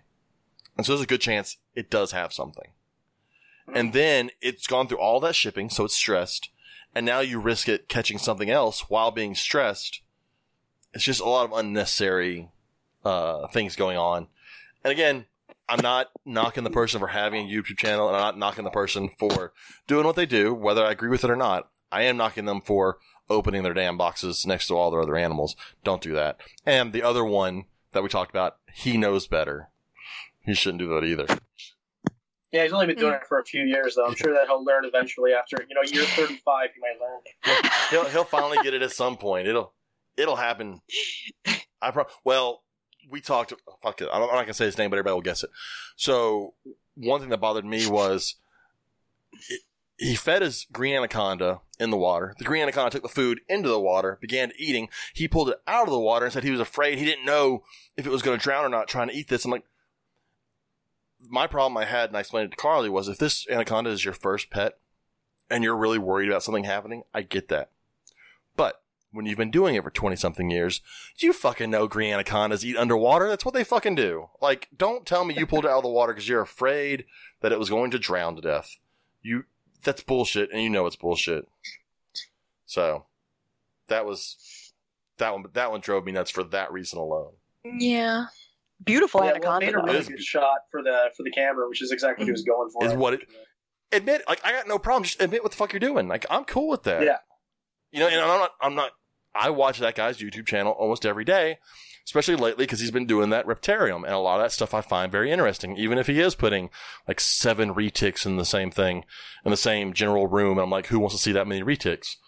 But I I I will give him credit. What he has done is amazing. And that Reptarium, I want to go there. It it looks awesome. Uh, just- Yeah, I, I want to go there too. And once all this stuff is done, that's only three and a half hour drive away from me. I'll definitely make the, uh, the the drive to go see it. But I think that's something to say because a lot of people shit on him, and rightly so, especially five six years ago. But to see someone who learns and is like, "This is what I'm doing," someone said, "Don't do it like this," and then now you do it a better way. There's something to be said for that. People don't really like to um, to acknowledge that, and I think that's fucked up. And I think that Mhm. I've been on the other end of that, where I had everything in tubs and it was very sanitary. Uh, but yeah, I think that that's something we should uh, definitely give him credit for, for sure. Yeah, I and and I've got to give credit to someone like you who puts themselves on YouTube and then shows their collection because you know you're Oh, gonna get man. shit. You know you're gonna get shit on. It just it doesn't matter if your animals are healthy and they're all eating and there's no shit in any of the cages. There's no urates. It's wonderful. Someone's gonna take offense to it, and then it's the internet. They're gonna say it, and that's fine. I, I I'm at the point in my life where if someone wants to shit on me for the podcast, I don't care. I welcome it. I'll probably laugh at most of it. Uh, I've gotten past the yelling at you for being stupid. I've just accepted that you're stupid. It's okay. and so if someone wants to leave a negative comment, have at it. So I, I, but I give credit, like, you're letting people into your collection. And as, as someone who's watched a lot of YouTube videos on people's collections, that's the first thing that happens is someone goes, well, you shouldn't keep it in that cage. That's too small. You shouldn't use that bedding. And so, Uh, I think that's even for like doing a podcast. If you talk about your own collection, or especially if you're showing your collection, you have to have a thick sort of skin because even if, like you said, everything is 100% perfect, even if you had like the brightest mind in herpetoculture come in and say this guy's right, someone, some idiot, with, like in their mom's basement with Cheeto dust on their fucking fingers is still going to type a message telling you that like, oh, you're an idiot because of this.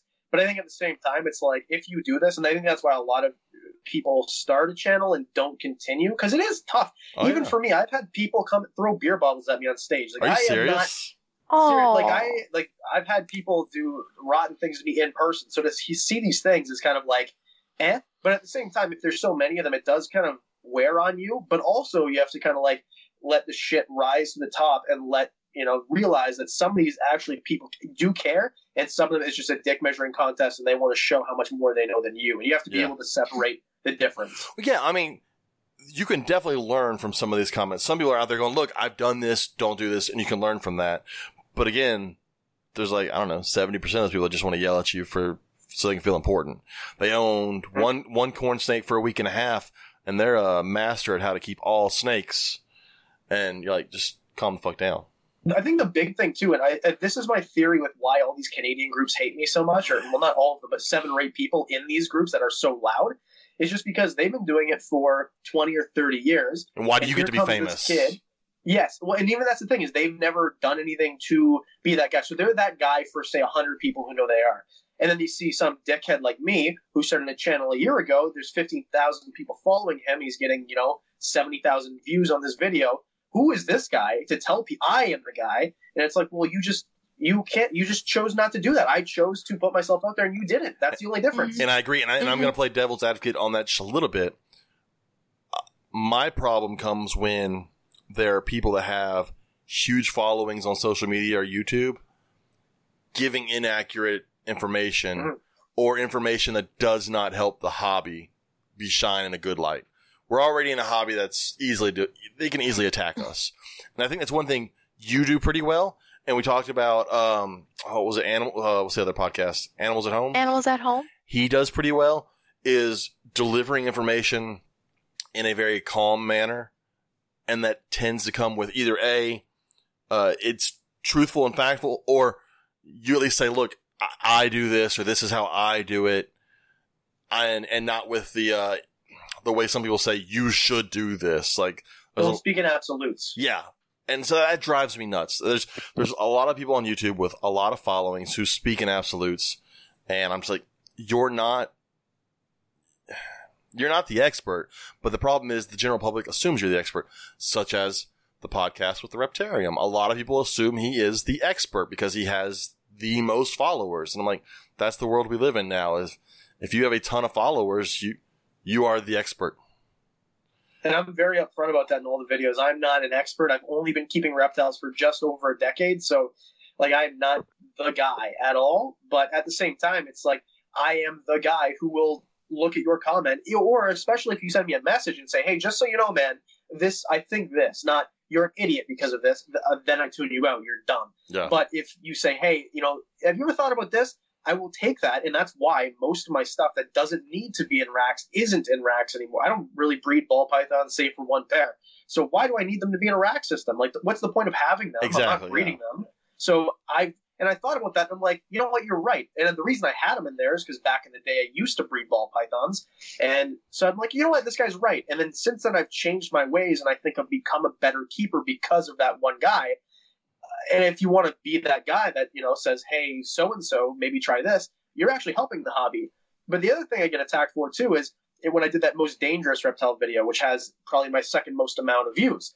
And it is a little bit of a clickbaity title but the whole point of it is if you are want to be on that side you want to vilify reptiles you click on that oh this guy's talking about why they sh- they aren't villains. So i'm act- I, what i did is i took a title that these people will click on and i spun it against their view, where these reptiles can be dangerous, but here is the reason why they would be dangerous. And as long as you're not a fucking moron, they will not be dangerous to you. And people Mhm. don't. People look at the title, they're like, "Oh, you're vilifying uh, there's new bills," and it's like, watch the video. That's not what it's about at all. It's actually what it's going for what you want to be said. Yeah.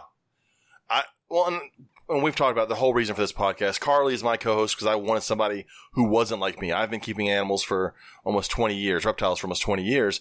Carly's only been doing it for a couple of years, and she keeps mm-hmm. four or five snakes, and she keeps them as pets. And she's about to buy. She has a big ass cage being made for her bull snake that most people. I mean, it's like five foot long, right? Most people aren't six foot long. Six foot long. Most people aren't putting a bull snake in a six foot long cage. And so that's why I wanted someone like Carly. I'm like, you're not like me. You're doing this on a complete pet level, and that's cool. Whereas I'm doing it on a pet and breeder level, and that's cool. And I like, ha- hmm and I like having those conversations. And I, like you said, when someone comments on something, don't first off, don't attack somebody for disagreeing. Have a conversation with that person. Conversations are important, and that is the big thing that we preach on here. Is there need to be more conversations about how people are keeping because you never know. Maybe that person is doing something different than you, and it's working, and you could try it and realize, oh man, that does that does actually work for me much more than what I was doing before. And that doesn't mean how you were keeping it before was wrong. There's multiple ways to keep stuff. It just means that you've now learned a better way to do it, and that's fine. And I think everybody can do it better. There, I'm sure there's certain, certain things that you do that is better than the way I do things, and certain things I do that's better than you, and I'm, I'm sure Carly does things not reading out loud, but other things better than both of us. So I think that there's just something. Oh, I don't know. Yeah. You guys, I, I, So- I mean, I'm honestly still like impressed that people even want to fucking talk to me. So I just I'm think that everyone there's somewhere to learn from everybody, and just yes. never put yourself on that pedestal because you'll get knocked off really quick. Be open minded. Uh, and, and that's you know that's my long-winded way of saying you're not an expert and just be willing to learn and that's why my motto for the channel let's learn about reptiles together and let's have fun doing it And like I said, and that's why. I'm sorry. Go ahead. I was just gonna say that's why we were both. Well, especially James, because he has a little man crush on you. But that's why we were both just really drawn. You know, I really think like good people attract other good people. I mean, you know, for the most, whatever. Well, but like, and YouTube's weird. Like you can uh, I, you can have on your subs- subscription channels. There's one where it's like you can do it by topic. So I have reptiles as a topic, and I click there, and it's just a bunch of people who've done, and it's most of the people that we've talked about or know about. Their videos are on there, and I look through it. and I'm like, I I can't watch most of these. They don't like. I like yours. Yours don't come off as gimmicky. I mean, I did reference the uh the snake doctor one last week because that one's hilarious. But but the snitters. the snitters. but like they don't yours yours come off very easy to listen to and you don't feel like an asshole listening to like you're not full of yourself. Uh you also don't come off like you're just spouting out random information you read off of a Wikipedia page last week for the first time ever. Like it's so I, that's one reason I love like your channel and like I said I do I, I do watch some of those other ones. I just and there's moments where I'm like they're good and there's moments where I'm like yeah I wouldn't do that. Like feeding feeding a reticulated python in front of 10 other people and letting it strike out of a cage and grab a bunny and it's right next I wouldn't do that. I, I think that that's a bad that's bad on multiple levels. But it's your collection. It's your ass. Do what you want. Speaking of of good people, um, you know who else would be another like YouTuber who would also be co- uh, cool to get on someday would be Clint from Clint's Reptiles. He'd be super. He'd be. I like how He'd be cool to get on. reptile YouTuber yes is. Yeah, yes that's that'd be freaking rad, guys. Be Yeah. I just love him so much. I but love like, him. but like when you listen, he's another one. When you listen to him, you feel like he's one. He's not making shit up, and you feel like he's sincere Dude, about I'm it. fucking getting learnt when. I like him. I love watching Emily's stuff. I think Emily's very sincere on Snake Discovery. She's great. yeah, I love Emily. and there's just certain ones like when a new video posts, I'm going to watch it because I'm going to learn something, and it doesn't come off as I'm. They're just putting out a video so that they can get that YouTube money. There's good people out there. So, Um. uh, oh, I lied. There was one last thing I did want to mention, and then you can go. I promise. Oh, uh, only the Herpetoculture magazine. Anybody out there that has not read the Herpetoculture oh magazine? yeah. It is a uh, it's a virtual magazine done by our buddy Justin Smith and Billy Hunt. Uh, it's great. You can search for it at the herpticulture or no herpticulturemagazine.com and you can read the virtual articles. This latest uh, edition of the magazine I'm in, so that's why I'm kind of pushing it. Buddy! I'm so Uh, proud. I was in there. Uh, Justin contacted me for a. Uh, I don't want to get the, the term, the thing wrong. I was looking at some of the other articles, but it was a. oh, my brain went blank. Now I'm having a Carly moment. It's an industry I spotlight. don't know her. It's an industry spotlight, and so he, he just kind of interview. He asked me questions about my collection. Uh, he asked me questions about the podcast. So go read that. There's also other great articles in there. Our buddy Riley Jemison, who was on last week, he did one on jungle carpet pythons.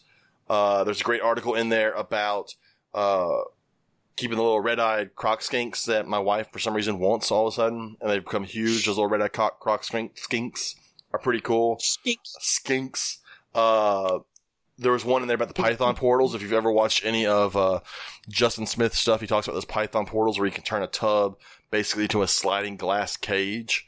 Uh, it's a really cool little thing to put in there, and so it's a great magazine. I think they're on oh either six or seven of them now, five or seven. I forget how many they've done, but go read them.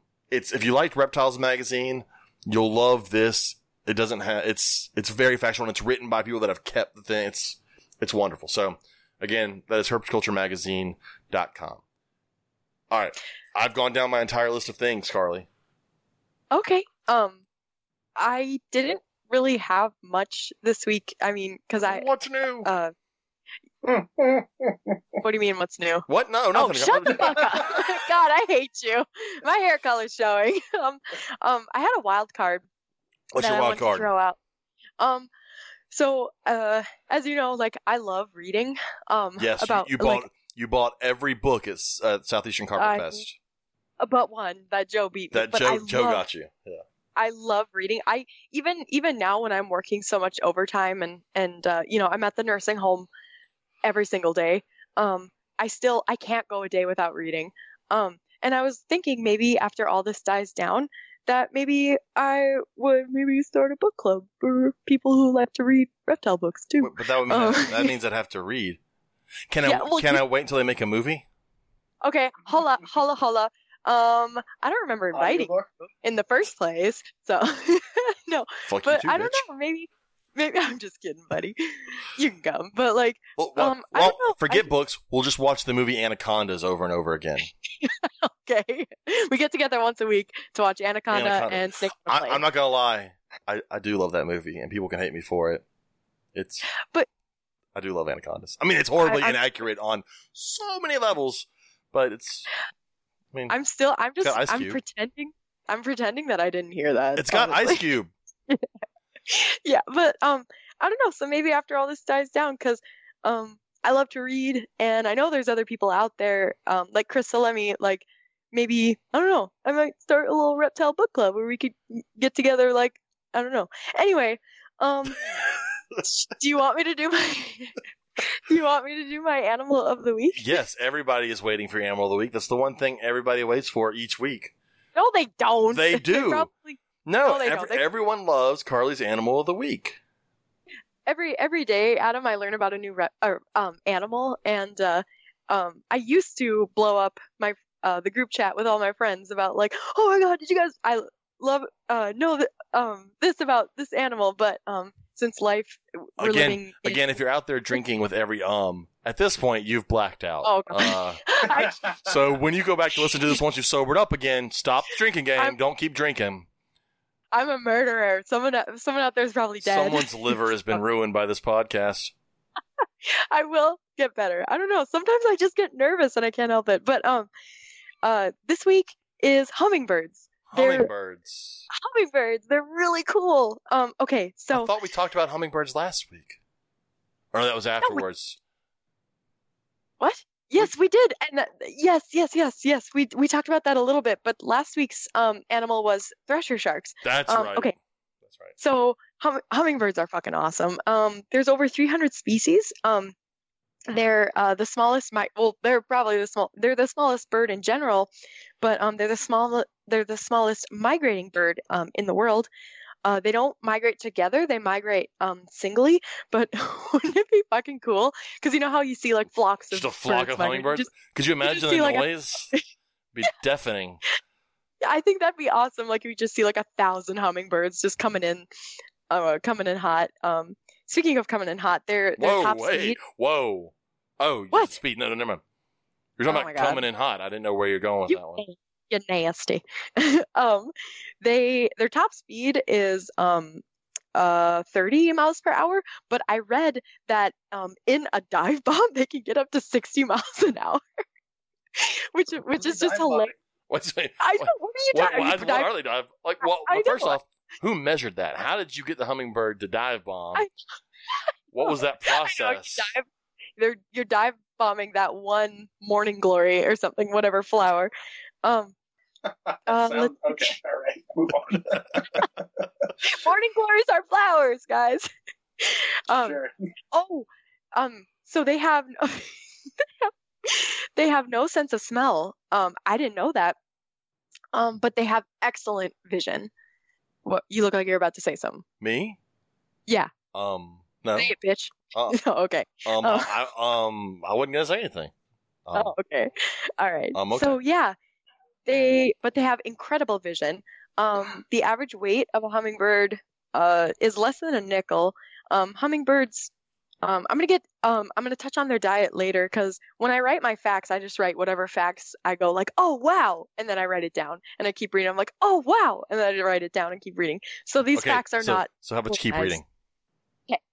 um hummingbirds drink nectar and feed by moving their tongue in and out about 13, ti 13 thir- times a Thirteen, thirteen times. 13 times a second, um, which is really fast. They can consume up to two times their body weight um, per day. I watched a mini documentary um, a couple weeks ago on hummingbirds. Wouldn't any size- wouldn't any documentary on hummingbirds be a mini Oh documentary? God, I hate you for that.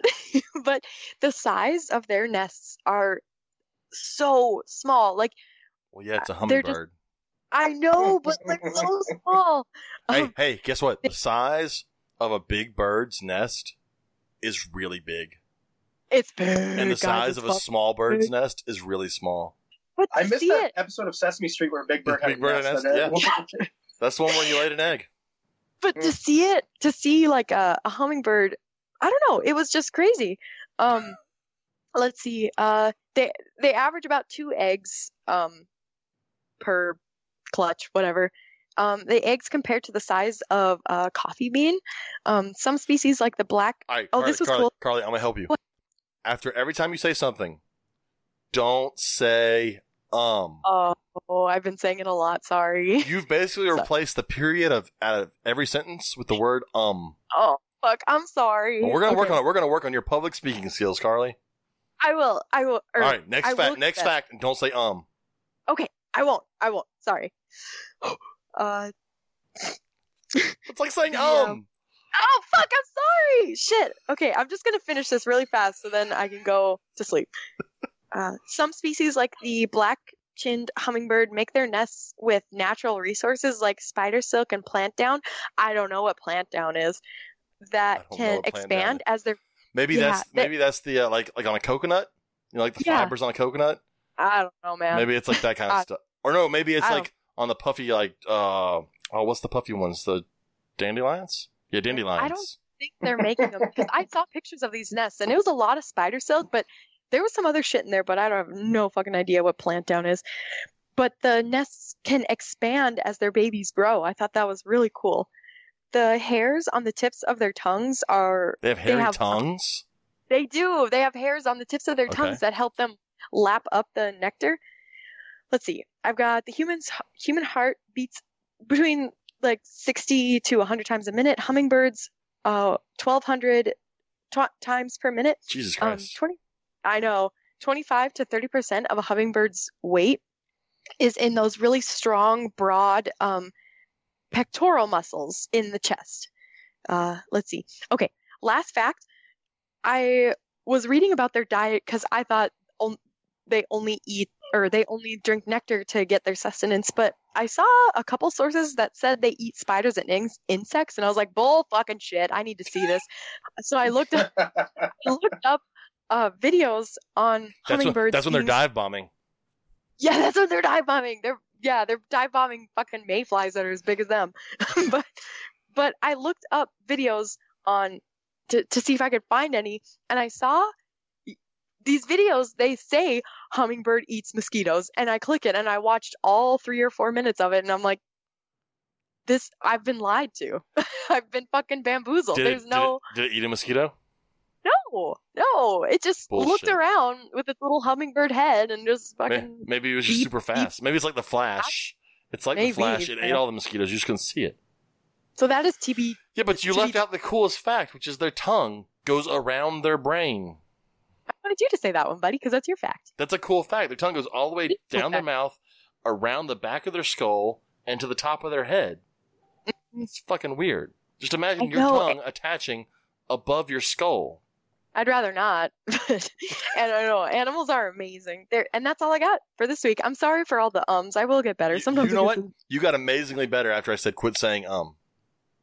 Oh, did I? Okay, maybe you just have to remind From now me on on the podcast, I'm just going to say quit saying um.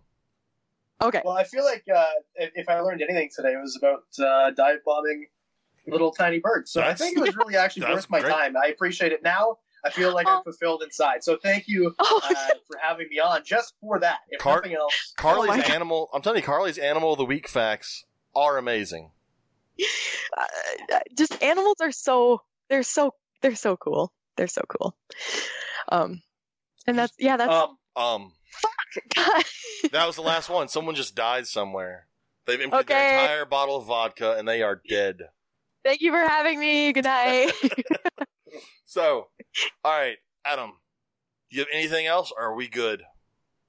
Uh, when's this go out? When's this episode go out? Hopefully tomorrow, because I don't think I'm going to edit, uh, maybe tonight. I may not edit any ums out. It may just be uh, an um fest, and we're going to see how many people get shit faced. oh God. Okay, so I would uh, love to plug if you are, aren't already subscribed to Wickens Wicked Reptiles, please do. That'd be awesome. Apparently James loves it, so that's uh, you know like appreciate that. Um, Yeah. And then just the new website went live literally right before I went on this podcast. I said like I pushed the publish button, so the new website's up. Um, if you want to chat with me, Discord, that's a thing now. Apparently, I'm not like I am pretending to be a nerd, so I know how that works. Uh, and then, of course, if just not reptile related, but if anyone wants to hear like this guy, oh, he's a comedian. Is he actually funny? But you don't live in Toronto, so you can't come see me. Um, we're doing an online uh, comedy show. I'm headlining it on Friday at 7:30 Eastern time. I'll put a link up in all my on all my shit. Um, so if you want to see if I'm actually funny or not, uh, you can watch an online comedy thing on uh, Friday at 7:30. Cool. That's awesome. I did pull up your website. That's cool. I like those shirts. I may have to order a shirt. They're uh, I think they're cool. They're they're um, I don't know if they're going to be shipping right now because of all this shit. Oh, yeah. But, yeah, but yeah, if anyone and for those of you, if anyone's listening and you bought a shirt or you're thinking about it, I really do appreciate it. Uh, I've made very little on them, but all the money that that I make off them goes right back into buying PVCs and uh, rats that the ball pythons don't eat apparently, Carly. So yeah, that's where the money goes. So, When I uh, and also, I just wanted to say thank you guys very much for having me on the podcast. Uh, I've listened to several of your episodes; they're, they're all very good. This is a very good podcast, and I think that it's going to definitely uh, start to you know, like shoot up in terms of listens. And you obviously have a growing audience, so thank you sincerely for having me on. No. I really No, appreciate th- it. we appreciate that. Thank you for being on. It's uh, I've enjoyed this podcast. It's been a lot of fun, even if I had to force Carly to be on it. yeah. She, Carly wanted out so many times. She was afraid people wouldn't want to listen to her, and she was afraid of what people might think. And I'm like, look, just just talk, just share your I'm- experiences. Other people are I'm a- having them. I'm a rather insecure person, and I'm working on it. And I'm work because James is like he's he's he's really being friends with James is actually really good for me because he's making me um Learn how to deal with Be- assholes Yeah. better. Besides Yeah. that, besides the ums, you're doing great. You're doing great. But uh, I don't know, you need like one of those things. They sell them. Like a lot of public speakers have them, where you can Oh. say like a certain phrase. It's it zaps, you. Zaps you. You need one of those things. oh Yeah, Amazon will not deliver them right now because they're not essential, but you can get one after uh, the That- world has ended. that would make- That would make the podcast so much more fun. Oh, Oh my, my god. God. I'd find ways to make you talk the whole time. Just all of a sudden you hear Carly, um, oh shit, um, fuck. Or if you listen back to your own podcast and have a little tally and write, this is how us comedians do it when we first start. You listen back to your own shit, which is super cringy, and then you like write a tally of these words you don't want to say anymore. And then you look at it, like post it on your wall, so you hate yourself all week, and then the next week you will not oh do the, that thing to hate yourself. Okay. Yeah. I'll have to start doing that. I want to get better, and I will. I'm working on it. You will. And like I said, I, Um, I think you're, like I said, she was so worried about what people would think. And my biggest thing on this podcast is there's so many people out there. And I think you talking about your experiences on your YouTube videos, it allows people to realize they're not the only ones experiencing a lot of these issues. and Well, dude, what? dude, like I was so I'm and I'm still really self-conscious because a lot of people that I really admire listen to us and like and like right off the bat like when we got like They've a all, couple people like they've all had the same I was- experiences. They, they went, they just went through it 15, 20 years ago. But we've all Yeah, gone but- through this stuff. But I like think the when big thing too is no matter what you do, if like you're putting yourself out there as you know a YouTube person or a podcaster, or if you're a comedian, you get a shot to open for someone who eh, like you, you like, grew up watching. At the end of the day, like everyone is just a person. Like Clint subscribed to me a few months ago and, and commented on a bunch of my videos, and I'm like, holy shit! that's but at the end awesome. of the day, like we are all just people. And a year ago, I had zero subscribers, and now I'm kind of like at this point where I'm kind of booming up. And I think that's going to happen to anybody who puts in the work. But at the end of the day, like you are just a person. You guys, you know, have a certain listenership, and then these guys that I'm friends with, DBC, being Professor Herp, which are gonna start skyrocketing at 2,000 subs, are the same type of people that Go Herping and Brian Barczyk are. It's just you're all people. Don't be nervous. You're doing great. Stop saying um. But other than that, everything is fantastic on the podcast. So, so I, I know we said we are going to go, but I have one more question. Adam, there for you, your reptile community is it fairly small, like where you are, just physically? There- Uh, I'm lucky that I am only an hour outside of Toronto, so I live in the biggest reptile community of, or like close to, of Canada. But in Niagara here, it's um, we've got two reptile, like two dedicated reptile shops, pretty much far away from each other. Um, but it is cool. Like when I go to these reptile shops, like people know who I am, so obviously these people are part of the community, and they they actually watch videos. Is that not the like, least weirdest thing? The thumbnails pop up. Is that not the weirdest thing to have someone come to you and actually like you're like, oh shit, you actually watched me. You sat down and took time and watched what- me. what it is, it's like when you go to Toronto, which is like the big is the biggest city in our country, and you go there to these expos, and then my, I remember I brought my sister to one, and she's like, my sister's like, you're just like some little shit that I grew up with, right? Like you know, you always think I'm always going to be that, that the brother, but then we go and I had I had like 20 people come up to me in two hours, like, hey man, I watch your videos. My Cool. boyfriend's over there; he's too nervous to talk to you, and for me that's weird because it's like I'm just a guy that talks to reptile uh, about reptiles in my basement like a weirdo. But my sister who doesn't know and just kind of follows. She's like, what, what the fuck's wrong with these people? she's like, "What the fuck is going on? Like, you Are you all fucking high? I've- this guy's a terrible. I've you know what watched I mean? Like, I've watched Emily and Ed try to watch walk around at Reptile Expo. It's near impossible for them to walk around one. They came to one in Texas where I was at, and I just watched them, and like they're stopping every two feet to take pictures and hug and they talk to people. And the fact that they're able to make it through an entire show and not go, leave me the fuck alone, is amazing. they're super nice Yeah. people. So like it's it's different for me and Carly because like people don't really see our faces, but for someone like you, where they see your face, when they see you at a reptile show, it's super noticeable. Whereas for mm-hmm. us, we'll go to something like, and it's they've got to recognize our voice or something to, to realize it's us. You're well, I think the thing is too, like, there's certain people that are super recognizable, and just because, like, like you don't see it on stream, but I'm a pretty short. I'm five foot four. Like when people look around, like I am.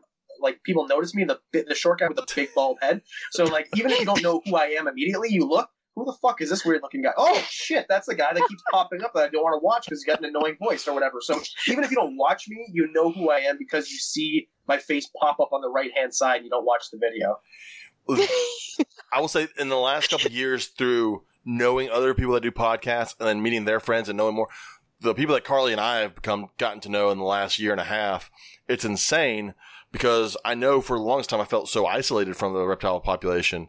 And now because of social media and Facebook and podcast, that whole population, that whole group community has come together so much more than it was before. And it's just crazy, like to know someone that lives in California, know someone that lives in Pennsylvania, and someone that lives in Florida, and only know them through talking online. Mm-hmm. Yeah, I think the like the two people I'm closest to, one of them lives in Maine and the other one lives in Virginia. So, which aren't isn't even my country. Never mind the fact that it's you know like thousands of, of miles away. So yeah, it's like a bigger community and everyone. And it's the same thing with anything that you're into. But with reptiles, we're kind of like these weirdos that have like these weird snakes and stuff and these outcasts. But now we have this huge community where we don't have to feel like these neckbeards in their basement playing Magic the Gathering. You know what I mean? So, Yes. That's funny. Well, I think that's where we're going to end this episode. So, I'll, Yeah. all right. So if you if you want to get a hold of me, you can find me at Simply Serpents on Instagram, Simply Serpents on Facebook. Actually, simply underscore Serpents on Instagram, Simply Serpents on Facebook, uh, or you can contact Carly through thatdumbbitch.com. I mean, no, that's not. My Pornhub account is uh, no. oh, we got I'm a just- whole bunch of listeners all of a sudden. Yeah, yeah. I'm I, I'm just me. Just just search for Carly. I'm sure you'll find her. She's on Facebook. There can't be that many. So Yeah.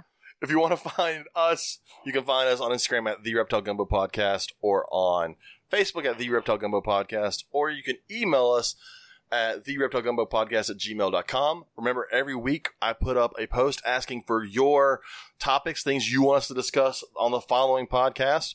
So that will be going up probably tonight.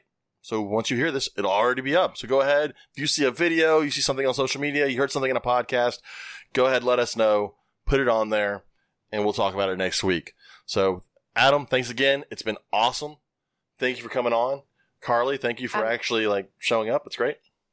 Thank you for actually showing up. thanks All again, right. guys. I really appreciate it. All right. Talk at you later. All right, hey, bye. we'll meet in person one day. That is true. All right. Bye. All right. Goodbye.